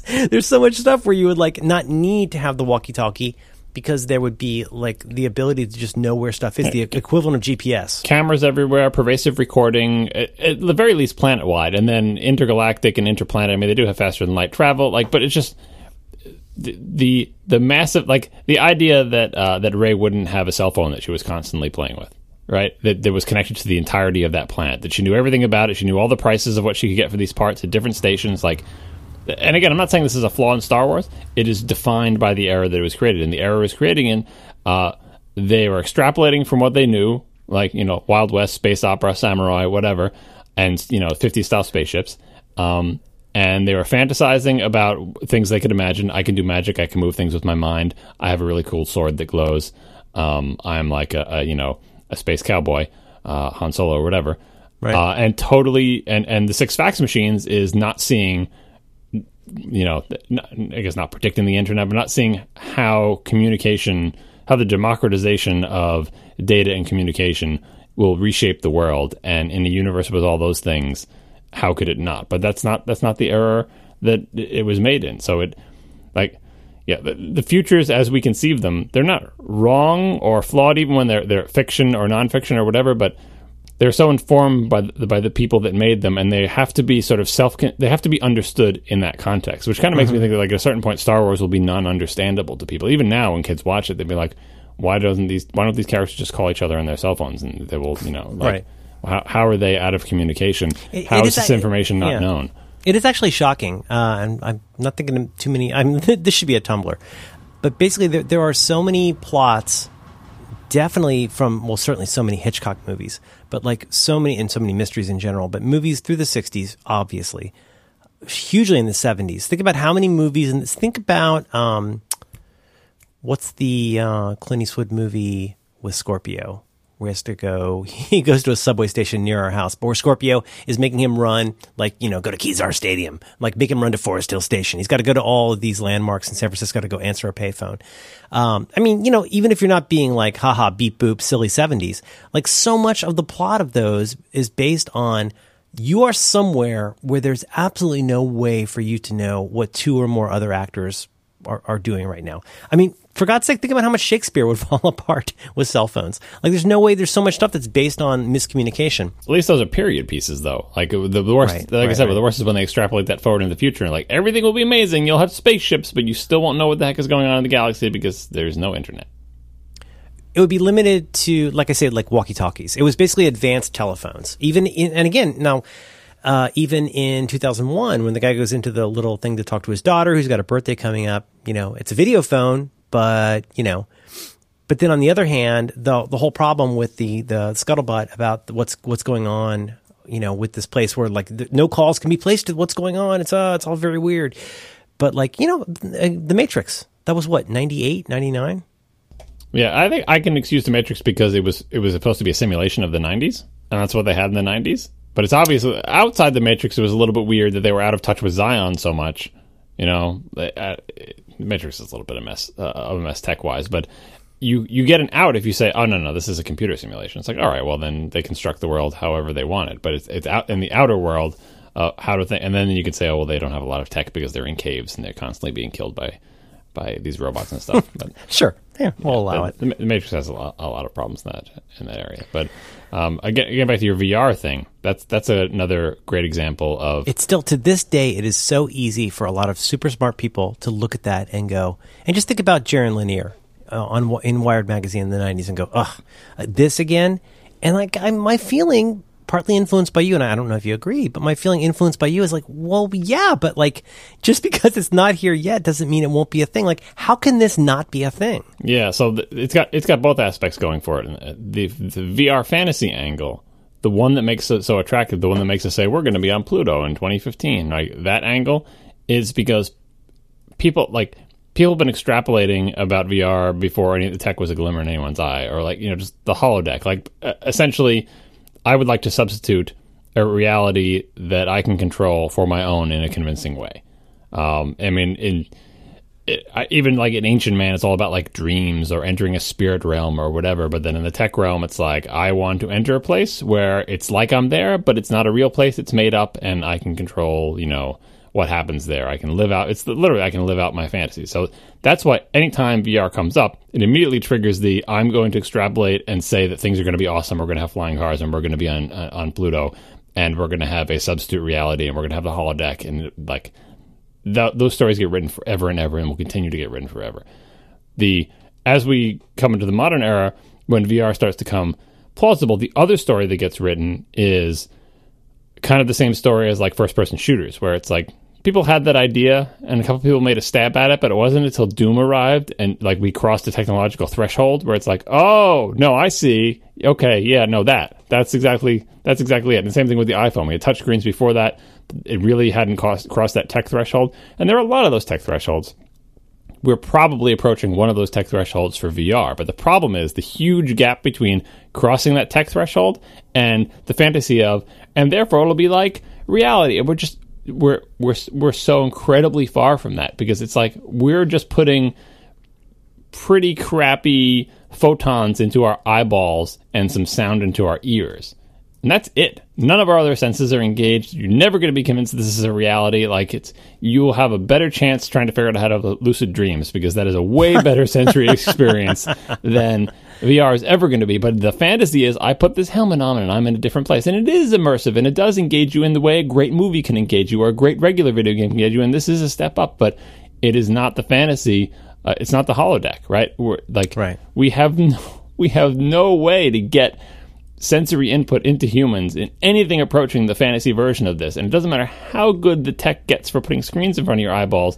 Like we need to get into the the deep, deep sort of I am directly connecting into your sensory system. You can't tell that you're even there. You touch things, you feel things, you feel hot, you feel cold, you feel the breeze on you, you smell things, you taste things, you can eat things, you can take a poop in VR. Like that is like that's that's the fantasy and we're about as close to that as like we were when someone invented the wheel to going to the moon, like probably farther away. Um, which is fine. Like I'm not saying this is a condemnation of VR, but it's amazing that one technology can have both of those things happening at the same time. And that, like, and the same thing with first person shooters. Like, people think that VR is like, oh, we're going to hit that Doom moment, and then we'll run away with it, and then simple extrapolation holodeck. And it's like, no, you will hit that Doom moment, and you will probably run away with it, plus or minus issues with, uh, you know, motion sickness. We'll see how that works out. But you're probably more at your Wolfenstein moment than, than Doom, and, and you're not anywhere close to Sherlock Holmes in the holodeck but you're, I think, in what you're describing right there, you, you're you're nailing uh, this this this problem of constraint of imagination in some way. So think about something like um, mobile phones. So mobile phones, I've, I mean, setting aside like a guy my uh, mom used to work with in the '70s had a car phone in the '70s, which was you know just ridiculously expensive. Nobody could understand anything that he was saying. It was you know it was it was the ultimate like Veblen phone. you know, it was very silly. But I'm thinking about like by the time that I got my first jobby job, uh, circa 1991, our uh, the guy who kind of mostly was the showrunner for the company had a Motorola um, car phone, like a mobile phone. It, it basically looked like a satchel with a strap that you would take into your car. So let's take it as read. You know, like when when when did we first go? Like when did mobile phones first arrive on the scene at scale? I'm going to say the mid 90s, right? So like you first started seeing some kind of mobile phones, like you see like a Wall Street kind of style phone, but like you, you started seeing this around like what 1995, really, right? Roughly. Probably earlier than that. I think '80s movies had people with with definitely But those were phones. exceptional. But no, I mean, like even in Wall Street, which was I think 1987, like the the ridiculous Gordon Gekko on the beach with a phone phone, Mm-hmm. that that was a statement scene. When it became commonplace, you mean? The regular people had them. When somebody that you knew or aware of had a phone, definitely in the 90s, and I'm gonna say the mid 90s. I didn't get my first mobile phone until 1999, and I was a little late. Because you know why? Let's be honest. I was culturally super against it. I thought it was gross. I thought the whole phenomenon of people talking on their phone in public was was just why, you, disgusting. that's why you're talking into your shoe. That's why. That's where. It, well, no, that's where it all started.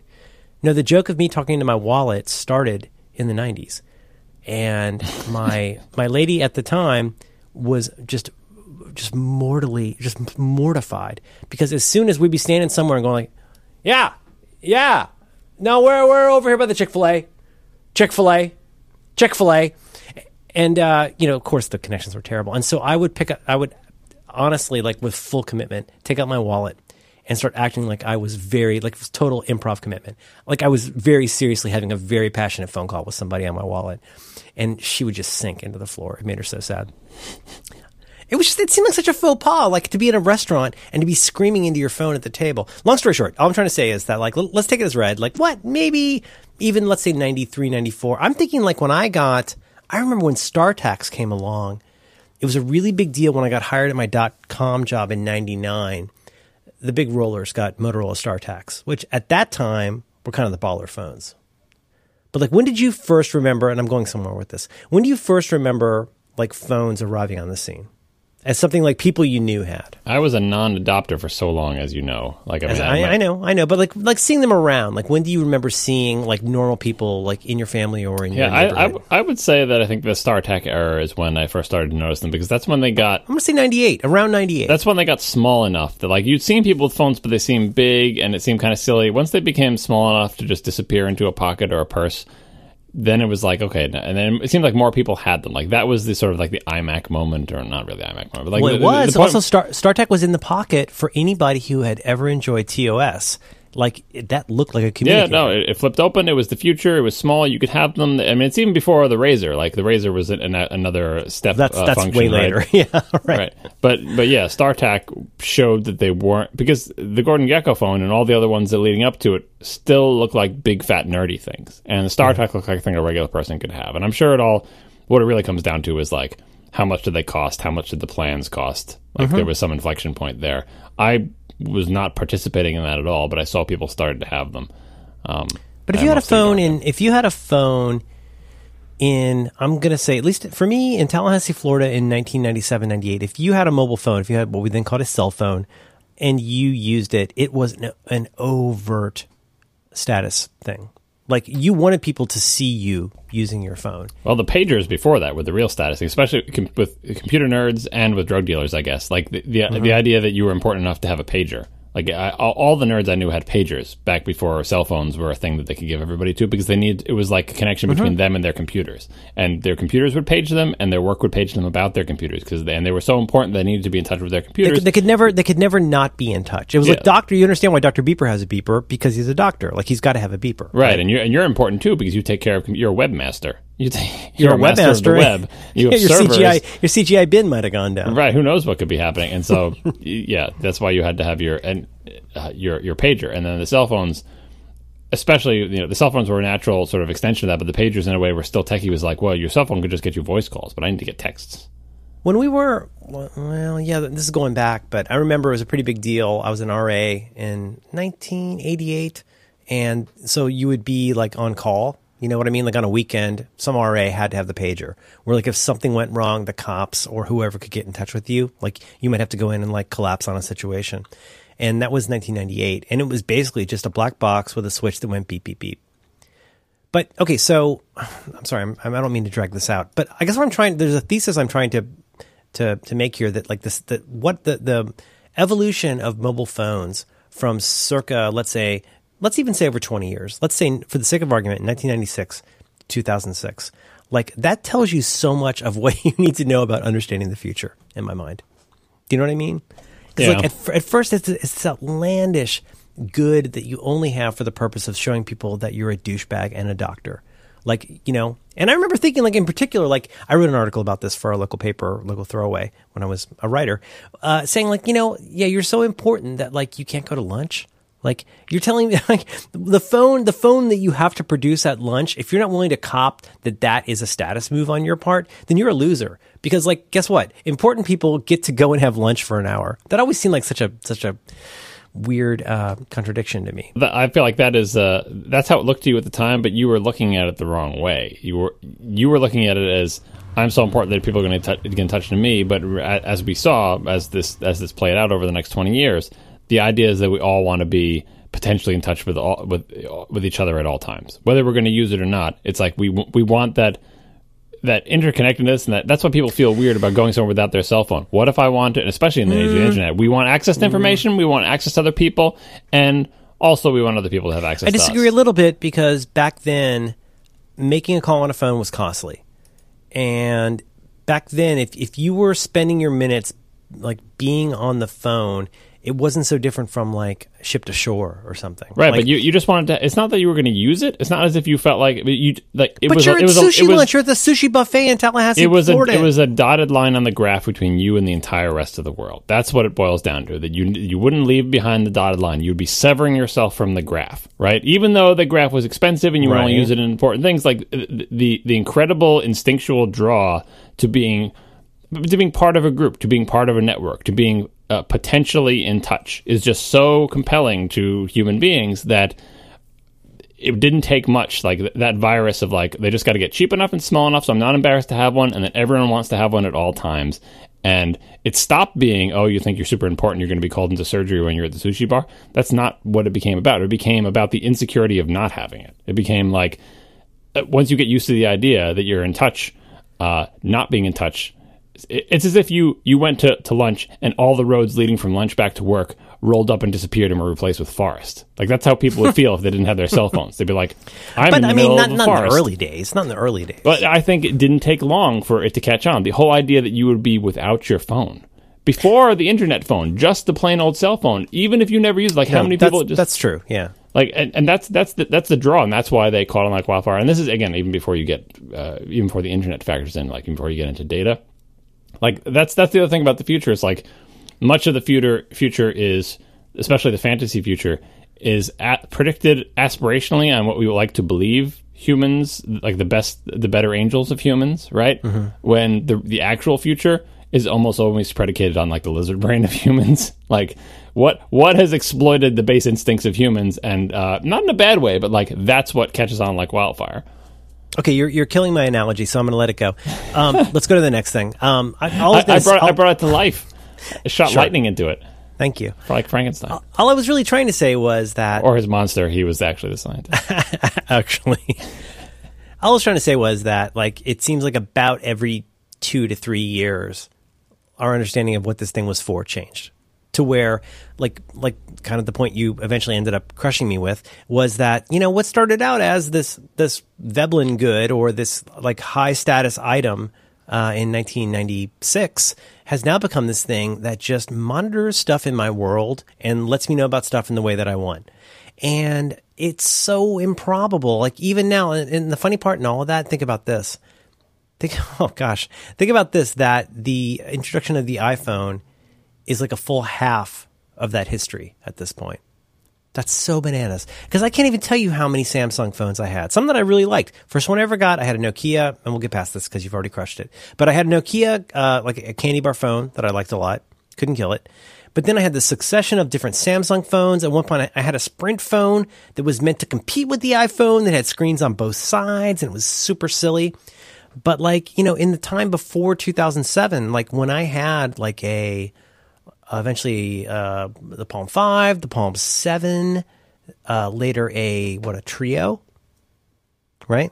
I mean, when the Treo arrived, by the time the Treo arrived, you're like, oh, oh, you, oh, you computer people, how much further could you conceivably go with You this? You get email on your phone. It's crazy. You could email sync Well- to your phone. If you've got a serial cable, you can make your contacts go onto your device. Well, I think at that point, like the the weird spot cell phones found themselves in is that the network, uh, right up to the point where you were getting primitive emails on your BlackBerry or Treo or whatever, the network they were attached to started to become like a legacy network uh, because at that point. pe- In the same way that people, I was saying, like that, that you know, once the virus of, of being able to reach everybody at all times, like just just having it with you, made you feel like you're still connected to the graph and dotted line. Right. The second graph that came in was the internet. And it's the reason so many people of a certain generation spent so much time sitting in front of a gigantic CRT connected to a modem or a campus network. Because when you're sitting in front of that thing, you were connected to the rest of the world through like a character terminal or, you know, even before the web or whatever. Like when you were sitting there, you were connected by a pretty strong line to literally the entire world. And when you got up from that desk, you were disconnecting from that network. And that network came to be the most important one. And that network was better because it was literally everybody in the world, not just your country, right? There were there were like no borders, and the things that were happening on there were evolving at a breakneck pace from, you know, Telnet to Gopher, and then the web, and then IRC, and like just everything you know, and online gaming and everything, that became the more important network. And what happened is the things that we used to call cell phones quietly got replaced with clients for that other much more important network. And to the point that we all know we are now. The most the most of the time, all you're doing with your cell phone, quote unquote, is using it as a tiny uh, version of the gigantic CRT that everyone's sitting from. And now it's exactly the same thing. People don't want to go anywhere without their phone. Not because they want to be out of voice contact or off of the voice network, but because they would be severing themselves from the internet, essentially and it's uh, you know it again it, it takes advantage of the you know that humans are a social animal and that that is the draw of that is irresistible and the consequences of, of it are so world changing that it, it couldn't help but take over. And it's the type like there are plenty of things in the future that foresaw like you said video calling or I can I can reach anyone you know long distance calling for free or whatever whatever weird But those like- are all like like like cartoon demos. Those are all like you know blue sky solutioneering kinds of right things. and they didn't they didn't realize like they didn't in all the visions of the future that was just like an aside and of course we have video calling because it's the future and of course you know long distance is free because it's the future um, and it's now the thing I dread. and, more and we can anything. send we can send documents like anywhere to anyone sometimes they'd have them printing out on paper on the other end which was always adorable right but then they would continue on and of course there's flying cars and we have space stations and all these great things yeah, all the things you know, we uh, expected. Right, they're all there. and jetpacks and blah blah blah. And it's like you have miss like proportion wise. What is going to be important to the future is that part you brushed over by the video calls because the consequences of pervasive networking and communication swamp everything else you're going to think of. They swamp everything, every other idea, even if we had them, self-driving cars or whatever. Like even that is built into the internet. Like it because it, but it's not accounting for the change in culture because like that's the other thing is like in what you're describing like in in most things where you would show something like a video call you would treat it almost like going to church where you, you would go and like think about you know or I don't know if it was like this for you but like for me going and like going to the Hayes modem and logging in back at a time when it meant something to log into the internet. You would go do email. You would do internet. And then you go back to doing computer over here. Like that's computer is what you do you know 95% of the day plus. You don't want to spend too much time on the modem because you know there's costs associated with that.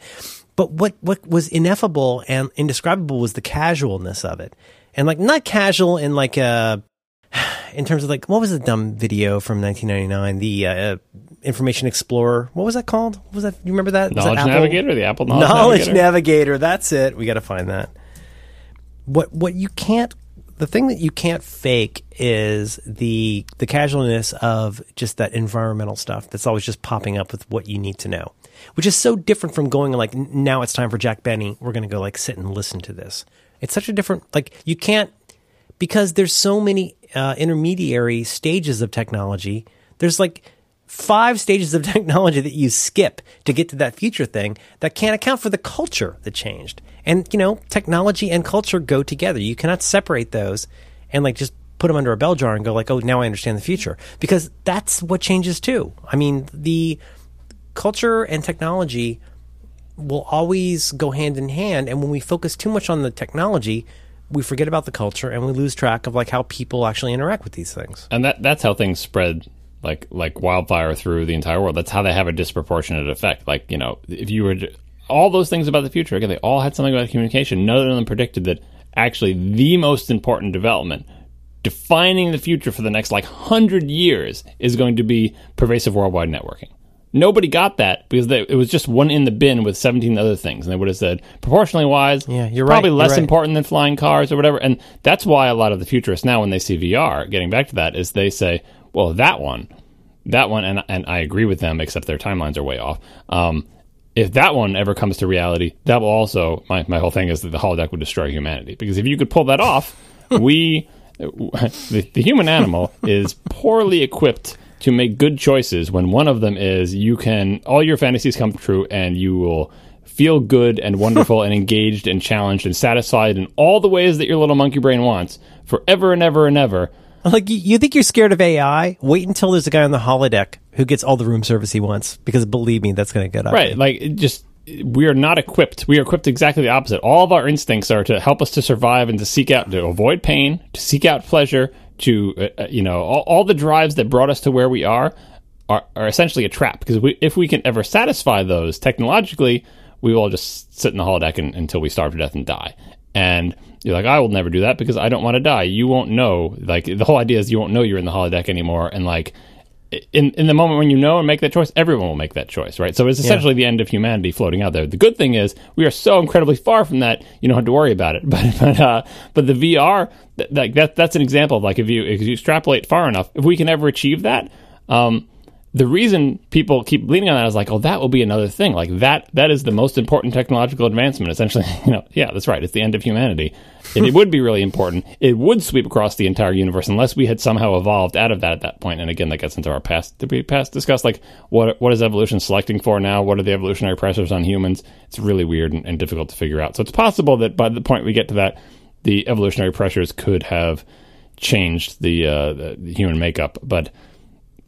I don't know. It's, it's a tough call. But anyway, that's why people keep latching onto VR because they see that, that you know the visionaries are seeing in the ways that the past visionaries didn't see. That they didn't see the internet would be this the most important development of the next hundred years. People see VR and say that will be the most important development of the next hundred years, and they're right. Just that hundred years is shifted probably ten thousand years into the future. it's not, it's not Right, this right. hundred years, and there's so many things that can come before it but they can see like they can see the finish line kind of. They can see the, the humanity can see the finish line. Um, and unfortunately people get that confused with the thing that puts screens in front of your eyeballs and gives you better video games. But it's also my um, admittedly lame brain comparison is to think about like anytime you want to show like a like a wacky video of the early 20th century, you have crazy like fast pseudo ragtime piano music while you show all the planes that didn't work.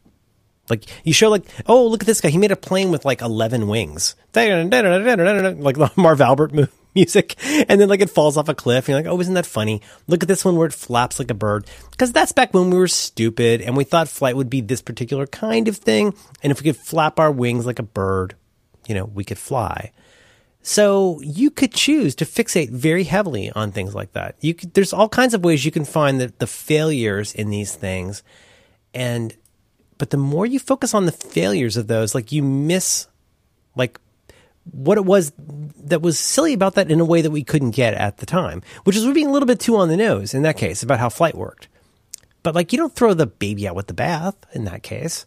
And that's why with you know VR, VR is such an easy target for people because like there's so many ways to look at it. Oh, look at this. Oh, look, room full of people at Facebook conference wearing goggles.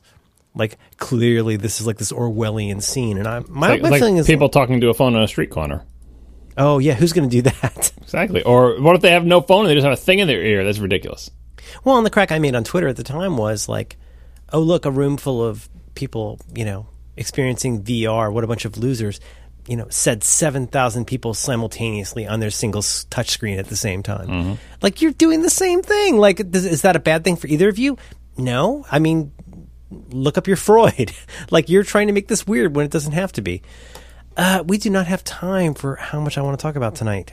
I have so many more things to talk to you about. Future is weird. We didn't even talk about uh, biology, which is another big one. Like it's kind of a race between like te- technologically speaking, it- like the sort of emerging of biology and that. But that's the other thing is that like oh, genetic engineering, uh, you know, curing death, uh, all, all sorts of things like that could conceivably come before we get to the holodeck, or could be part of the holodeck because obviously, if you want to inter- interface with our squishy fat meat brained thing, there could be a, a biological angle on that, and eventually computers run into computation limits if you keep trying to make it out of sand, and biological uh, mechanisms are much more space efficient, and like yeah, there's, there's kind of a merging of that too. But that's another one where people, luckily, people are good about. There's no close extrapolation of that, except for maybe we're like we're five to ten years from curing some big disease. But most of the time, they say uh, the biological future like that's that's another gimme of like oh that will change humanity forever. Vr and the holodeck will change humanity forever and any kind of sort of bioengineering will change humanity forever. And they're both right but they're always so so so wrong with the timelines. Know, vr is easier to predict because we kind of know what's involved there. The biology one we are still kind of reasonably small breakthroughs away from really screwing ourselves up. Like if we did a reasonable job of reducing death rate from cancer and and delaying aging, we would really mess ourselves up by just causing the population problem to become even more severe. Even more severe than it already is, because if, if you're going to get the people living to 400 years, we've got a serious problem. like we're not, we're not really equipped for that. Um, well, and that also, I mean, there's a million things that gets us into. There's also the whole like, well, you know, um, it sort of becomes like a monkey's paw where you're like, well, um, oh, look at me, I'm old Gil in like 1910, and I wish that you know everybody could live longer. Okay, old Gil. but uh, what happens when that becomes incredibly costly and it becomes like a financial and, and like a social status thing, depending on which giant beeping machine you have access to based on the plan that someone paid for? Well, yeah, a- a- actually, the more problematic one is if you can stay young, like not live for 400 years and be an old person, but like stay like you're 25 for 400 years. When you say That stay is- young, that are is you, and like, like, like, let me clarify. Are you talking about like the like which crazy version of this? Are you talking about like retarding the effects of aging, just or you know, f- figuring out the you know, aging slower? how, yeah, how how our cell repair and replacement works and how those mechanisms fall apart over time, and either delaying that process or stopping it entirely, uh, so we become kind of like those jellyfish that are immortal or whatever. There are s- that, there are serious problems with that. Like you think that's a good idea, but if you think about it for a short period of time, you realize this is a terrible idea. Because everyone's going to want to do it. Who doesn't want to be, you know, 25 for their whole lives? Everyone's going to want to do that, right? Um, but if everyone does that, even if just the first world people do it, like whatever, we've got a problem because uh, who wants to also stop having kids?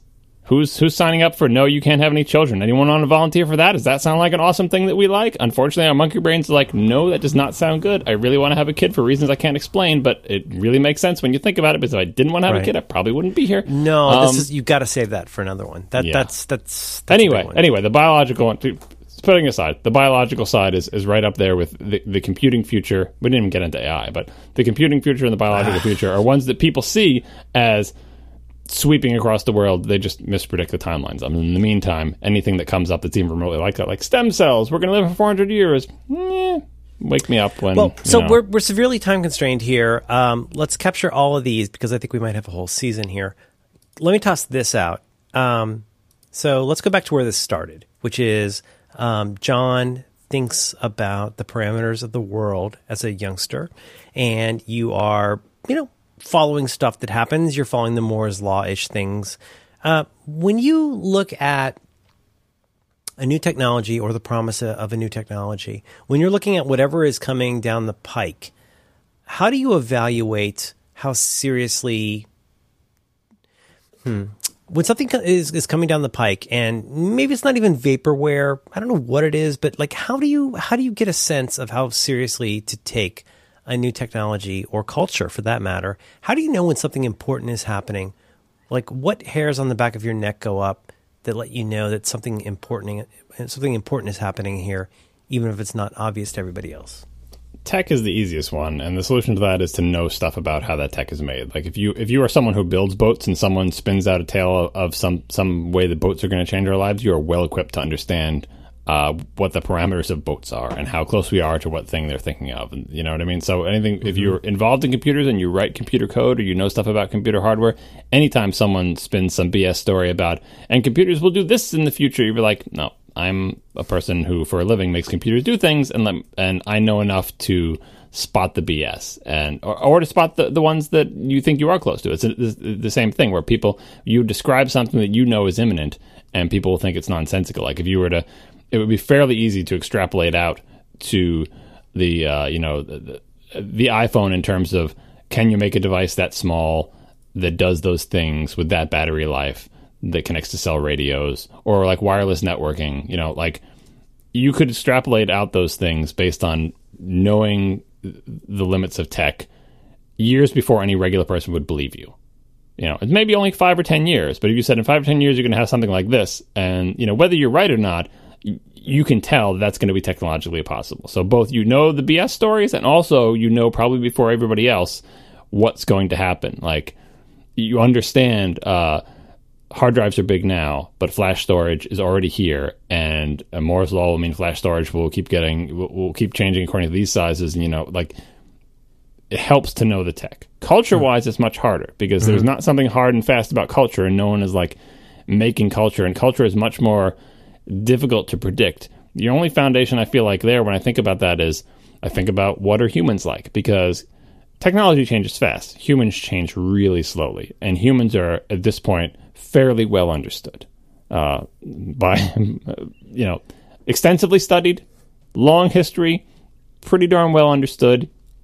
and no matter how much technology changes, humans change so incredibly slowly. Again, getting back to it's not quite clear what the evolutionary pressures are, but the generations are so long compared to the rest of the things, like going from that 11 wing airplane that, that cracks and falls off the cliff right. to 747s, right? That's so fast compared to how much do humans change. That was um, one of um, my uh, one of my little bullets that I hastily made this afternoon was that um, it, it, seems funny how um, how we com- how we like how we try to speculate about the future based on fairly recent, potentially unproven technologies. But like you know, sometimes there's stuff where like yeah, like like uh like we understand subways, we understand TV, we understand like vacuum tubes, but like uh the, the, the part that we seem to now I sound like Rod Serling, but the part that we leave off is that like to really understand how the future works, like to get good at, at like not just figuring out or predicting the future because you know who cares? Like,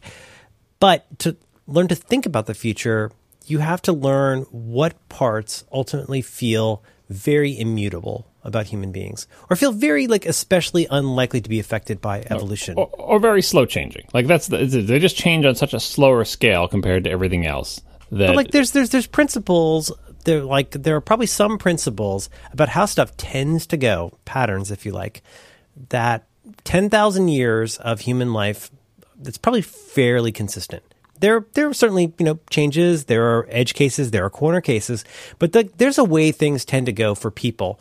And like until you understand how things tend to go for people, don't worry about the technology because the technology, as life has shown us, like God damn it, go back to Carl Sagan. Go back to um, go back to uh, you know um, watching the day the day the universe changed or uh, any of those kinds of shows. Like you'll learn that like technology can change wildly based on weird accidents and strange confluences and meetings you never expected to happen. But even as those things evolve or mutate so quickly, the thing that always ends up often ends up screwing us up is like we forget people tend to be a certain way.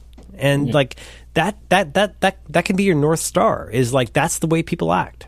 Well, spe- and again, specifically for cultural things, because how do you predict the cultural things? Like the the the uh, the trap there is assuming that technology is going to change people, and a lot of the sort of golden age sci-fi and and speculative fiction and imagining, especially of the sort of utopia futures, was that the development of technology, which you can extrapolate from what we knew about technology, you know, at any point, you can extrapolate that forward fairly well if you if you are versed in what, the art of whatever tech you're speculating about. Mm-hmm. That that will change people. That because we can do this thing, therefore the world will be different and people will be different because surely when we can achieve this, that will that will mean we are elevated and that will mean people will react differently. Um, it's, it's it's like not understanding that porn is going to be a big driver for the internet. It's like not understanding what TV is going to turn into. Like like that that we we have hedges against these things, and there are there are you know we try to form you know, that's what government is and everything. Like we try we try to form systems that counterbalance all the things that that that are about humans that destabilize. Like that's our you know we're trying to make a system that that works in this. But the idea that once we have flying cars and video phones, we will all be enlightened and kind, and there will be no money and, and no need and no greed or anything like that. Even if you just do something like free energy, like the fusion thing of like, oh, well, the energy problem is solved, and that was the major problem. So basically, there's unlimited free energy for everybody. Um, so there's really no reason for anyone to have to work. Uh, except for like a minimal commitment to keeping it, you know, because energy solves all problems and robots will make all our stuff and we'll all be served. Like it's not VR, we'll still be in the physical world, that everyone will be fine. Um, all that tech you can extrapolate out and say like once we get all that we're all set but it's like if humans haven't changed by then you know that's a problem because like i mean just look at the way it is now we have the technology now to do much better than we do in terms of keeping people from starving to death and dying from dysentery but people you know like well no basic income is a problem because i don't want to give money to lazy people right like yeah right, how, right. how long is it going to take to get rid of that that is not going away when if we get free energy fusion you know like just uh, unlimited energy, robots to do everything for us. You will not get rid of the thing that says, "Well, you know, you're lazy. I don't want to give you, you know, anything for free." Well, yeah, and and the, the funniest part is like we are not aware. There's no bookmark for what our place in biology is.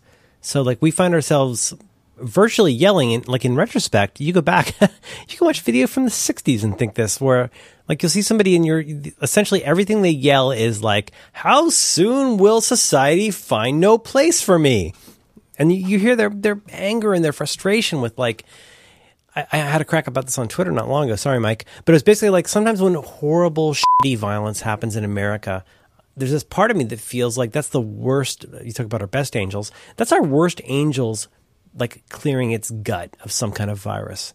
Like not always, but there's a part of me that thinks like sometimes the most horrible violence in America happens as people become incredibly desperate about what they're losing and it snuck up on them fast and now evolution is being real tough cultural evolution, fast moving cultural evolution is being very tough on their way of life in a way that they weren't prepared for. Yeah, I, I tend to think of it from the perspective of the I wish I could draw a picture of this, but I always picture kind of like a, a, a machine or like a mechanism with a bunch of like pistons all around it that fits into the weird shape of everything else. Like we're trying to build society into this weird shape, so when something pushes in over here, something pokes out over there. It's kind of like one of those things where you just you, you, you can never get it smooth because anytime you shove in on one thing, something else pokes out. And what we're trying to build is the machine so that all of human nature can push as hard as it can in all the weird directions that it pushes, and every time it pushes hard over here, something pokes out over there to counteract it, right? Like whack- whack a mole. Right. Or, or, no, it's not quite mole. Anyway, I'll, someday I'll draw it. But um, when when you see something terrible happen, what I see it as is the machine we have built. We thought we were building a society, a machine, a government, a way of life that accounts for all these pushes and pulls and makes a balanced system. But what we didn't notice is that off in this corner, or even in some big central part or some significant part, we didn't realize that the push and pull was massively unbalanced in this area. And what we were essentially doing was like creating this this this segment of society that was not being well served by the piston machine. In fact, mm-hmm. that every time they pushed, or, or the, the, pushes of other sections were were impinging on that area and screwing with them. And basically, you're making people who are who are not having good lives. They're they're well, not doing like, well. No, no, no matter how like dramatically this giant sector that's not seen by the security camera of this machine, like no matter how dramatically they're aggrieved, like there's no place for the machine to help them. Right, and and they you end up in a situation where they uh, like where, where people are, are you know people are complicated. So if if people grow up in a certain environment and are, you know get set in their ways and decide this is what is needed to succeed and this is what is right and this is what is wrong, it's very difficult to change that. And if you make these areas where that are not well served by by society, that will come out. Like you will, it will be revealed in or if you shape the rest of the society being aggressively against it, it will be revealed in in these terrible outbursts, right? Like I mean, the whole, the whole civil rights movement, we, we built this massive machine to crush black people, right?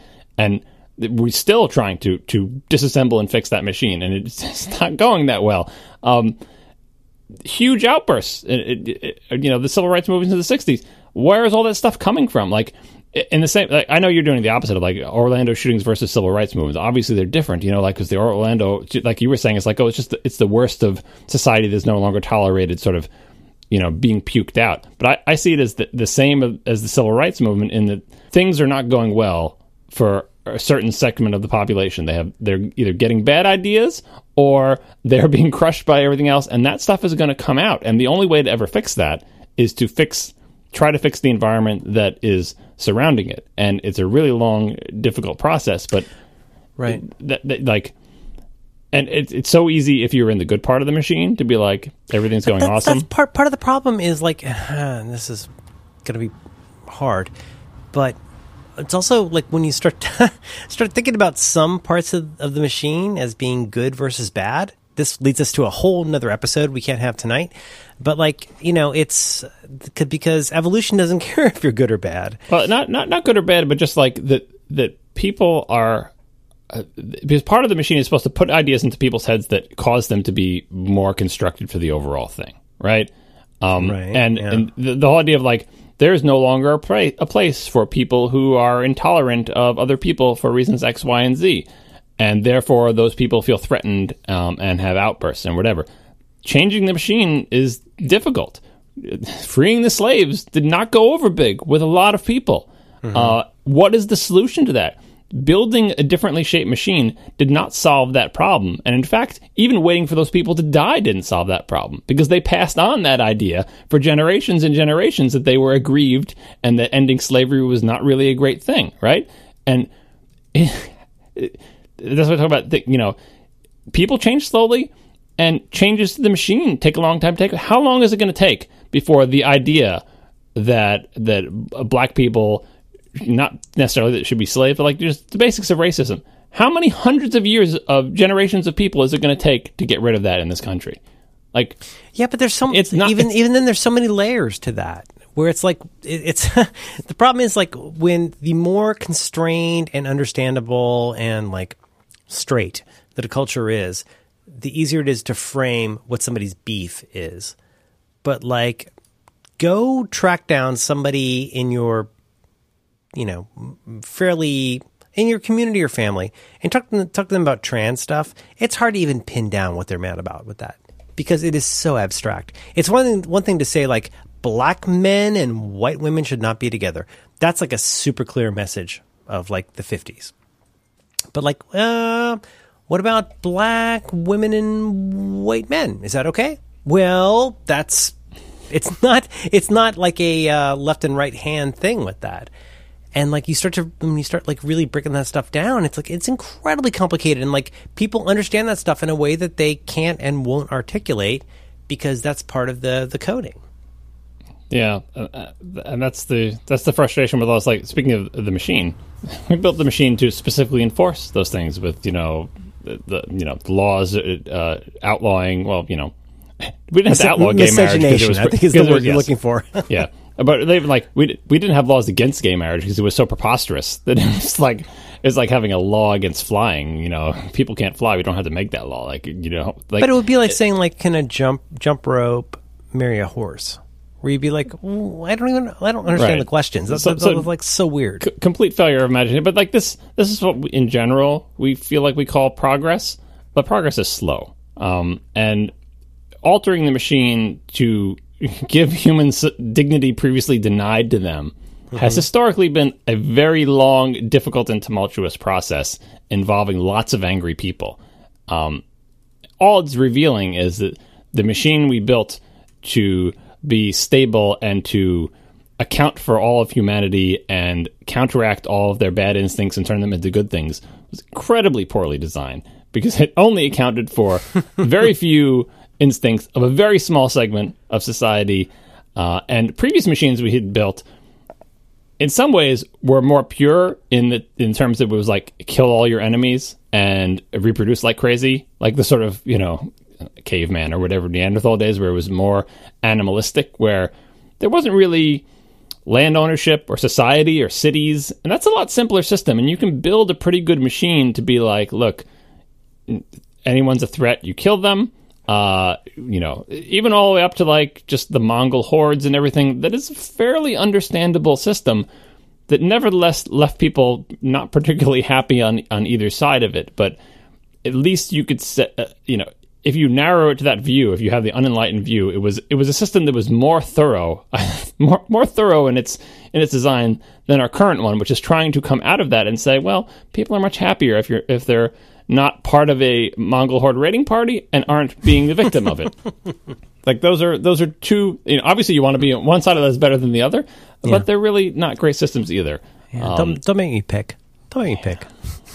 So I don't know. Like, I, I now I really want to draw this machine with the Pistons, but I wish you would do that. I really. Uh, Pistons maybe is not the perfect. I'm I'm mostly envisioning it as a sphere too, because it's really difficult to to. Uh, it has to be all all encompassing. you're saying that it's not like whack a mole. Uh, Whack a mole's 2D, and it's like thing pops up and you push it down, thing pops up and you Oh, push I it down. I'm thinking more of like you, you watch uh, Agents of Shield, right? No. No. Anyway, they they have a special effect in that where they have this this weird matter that's like a portal to different worlds, and it's like just this random CG shape that's sort of like it's it's not a sphere. It's like always it's like water sloshing around. But if you imagine water sloshing around where the where gravity was only at the center point, right? Instead of water sloshing in a cup where gravity straight down, imagine water sloshing in free space with with like a tiny black hole at the center, because it would slosh back and forth and in and out, and just anyway. Humans, humans are not are actually not that, probably that spherical. We probably push really hard in certain directions and not at all in other directions, and need a lot of counterbalance to not kill each other and eat each other. I don't know about, I don't know about the eating thing. I wonder how much of that went on because humans are probably hard to catch and kill compared to other sources of meat. Uh, which part? Uh, cannibalism, Yeah. eating other people, it's probably easier to, to catch and kill other things that are dumber. Yeah, I think cannibalism is a it's a it's a status move. I think mostly. I don't know. I'm I'm not familiar enough with the anthropology related to uh, cannibal tribes. it's never stopped you before.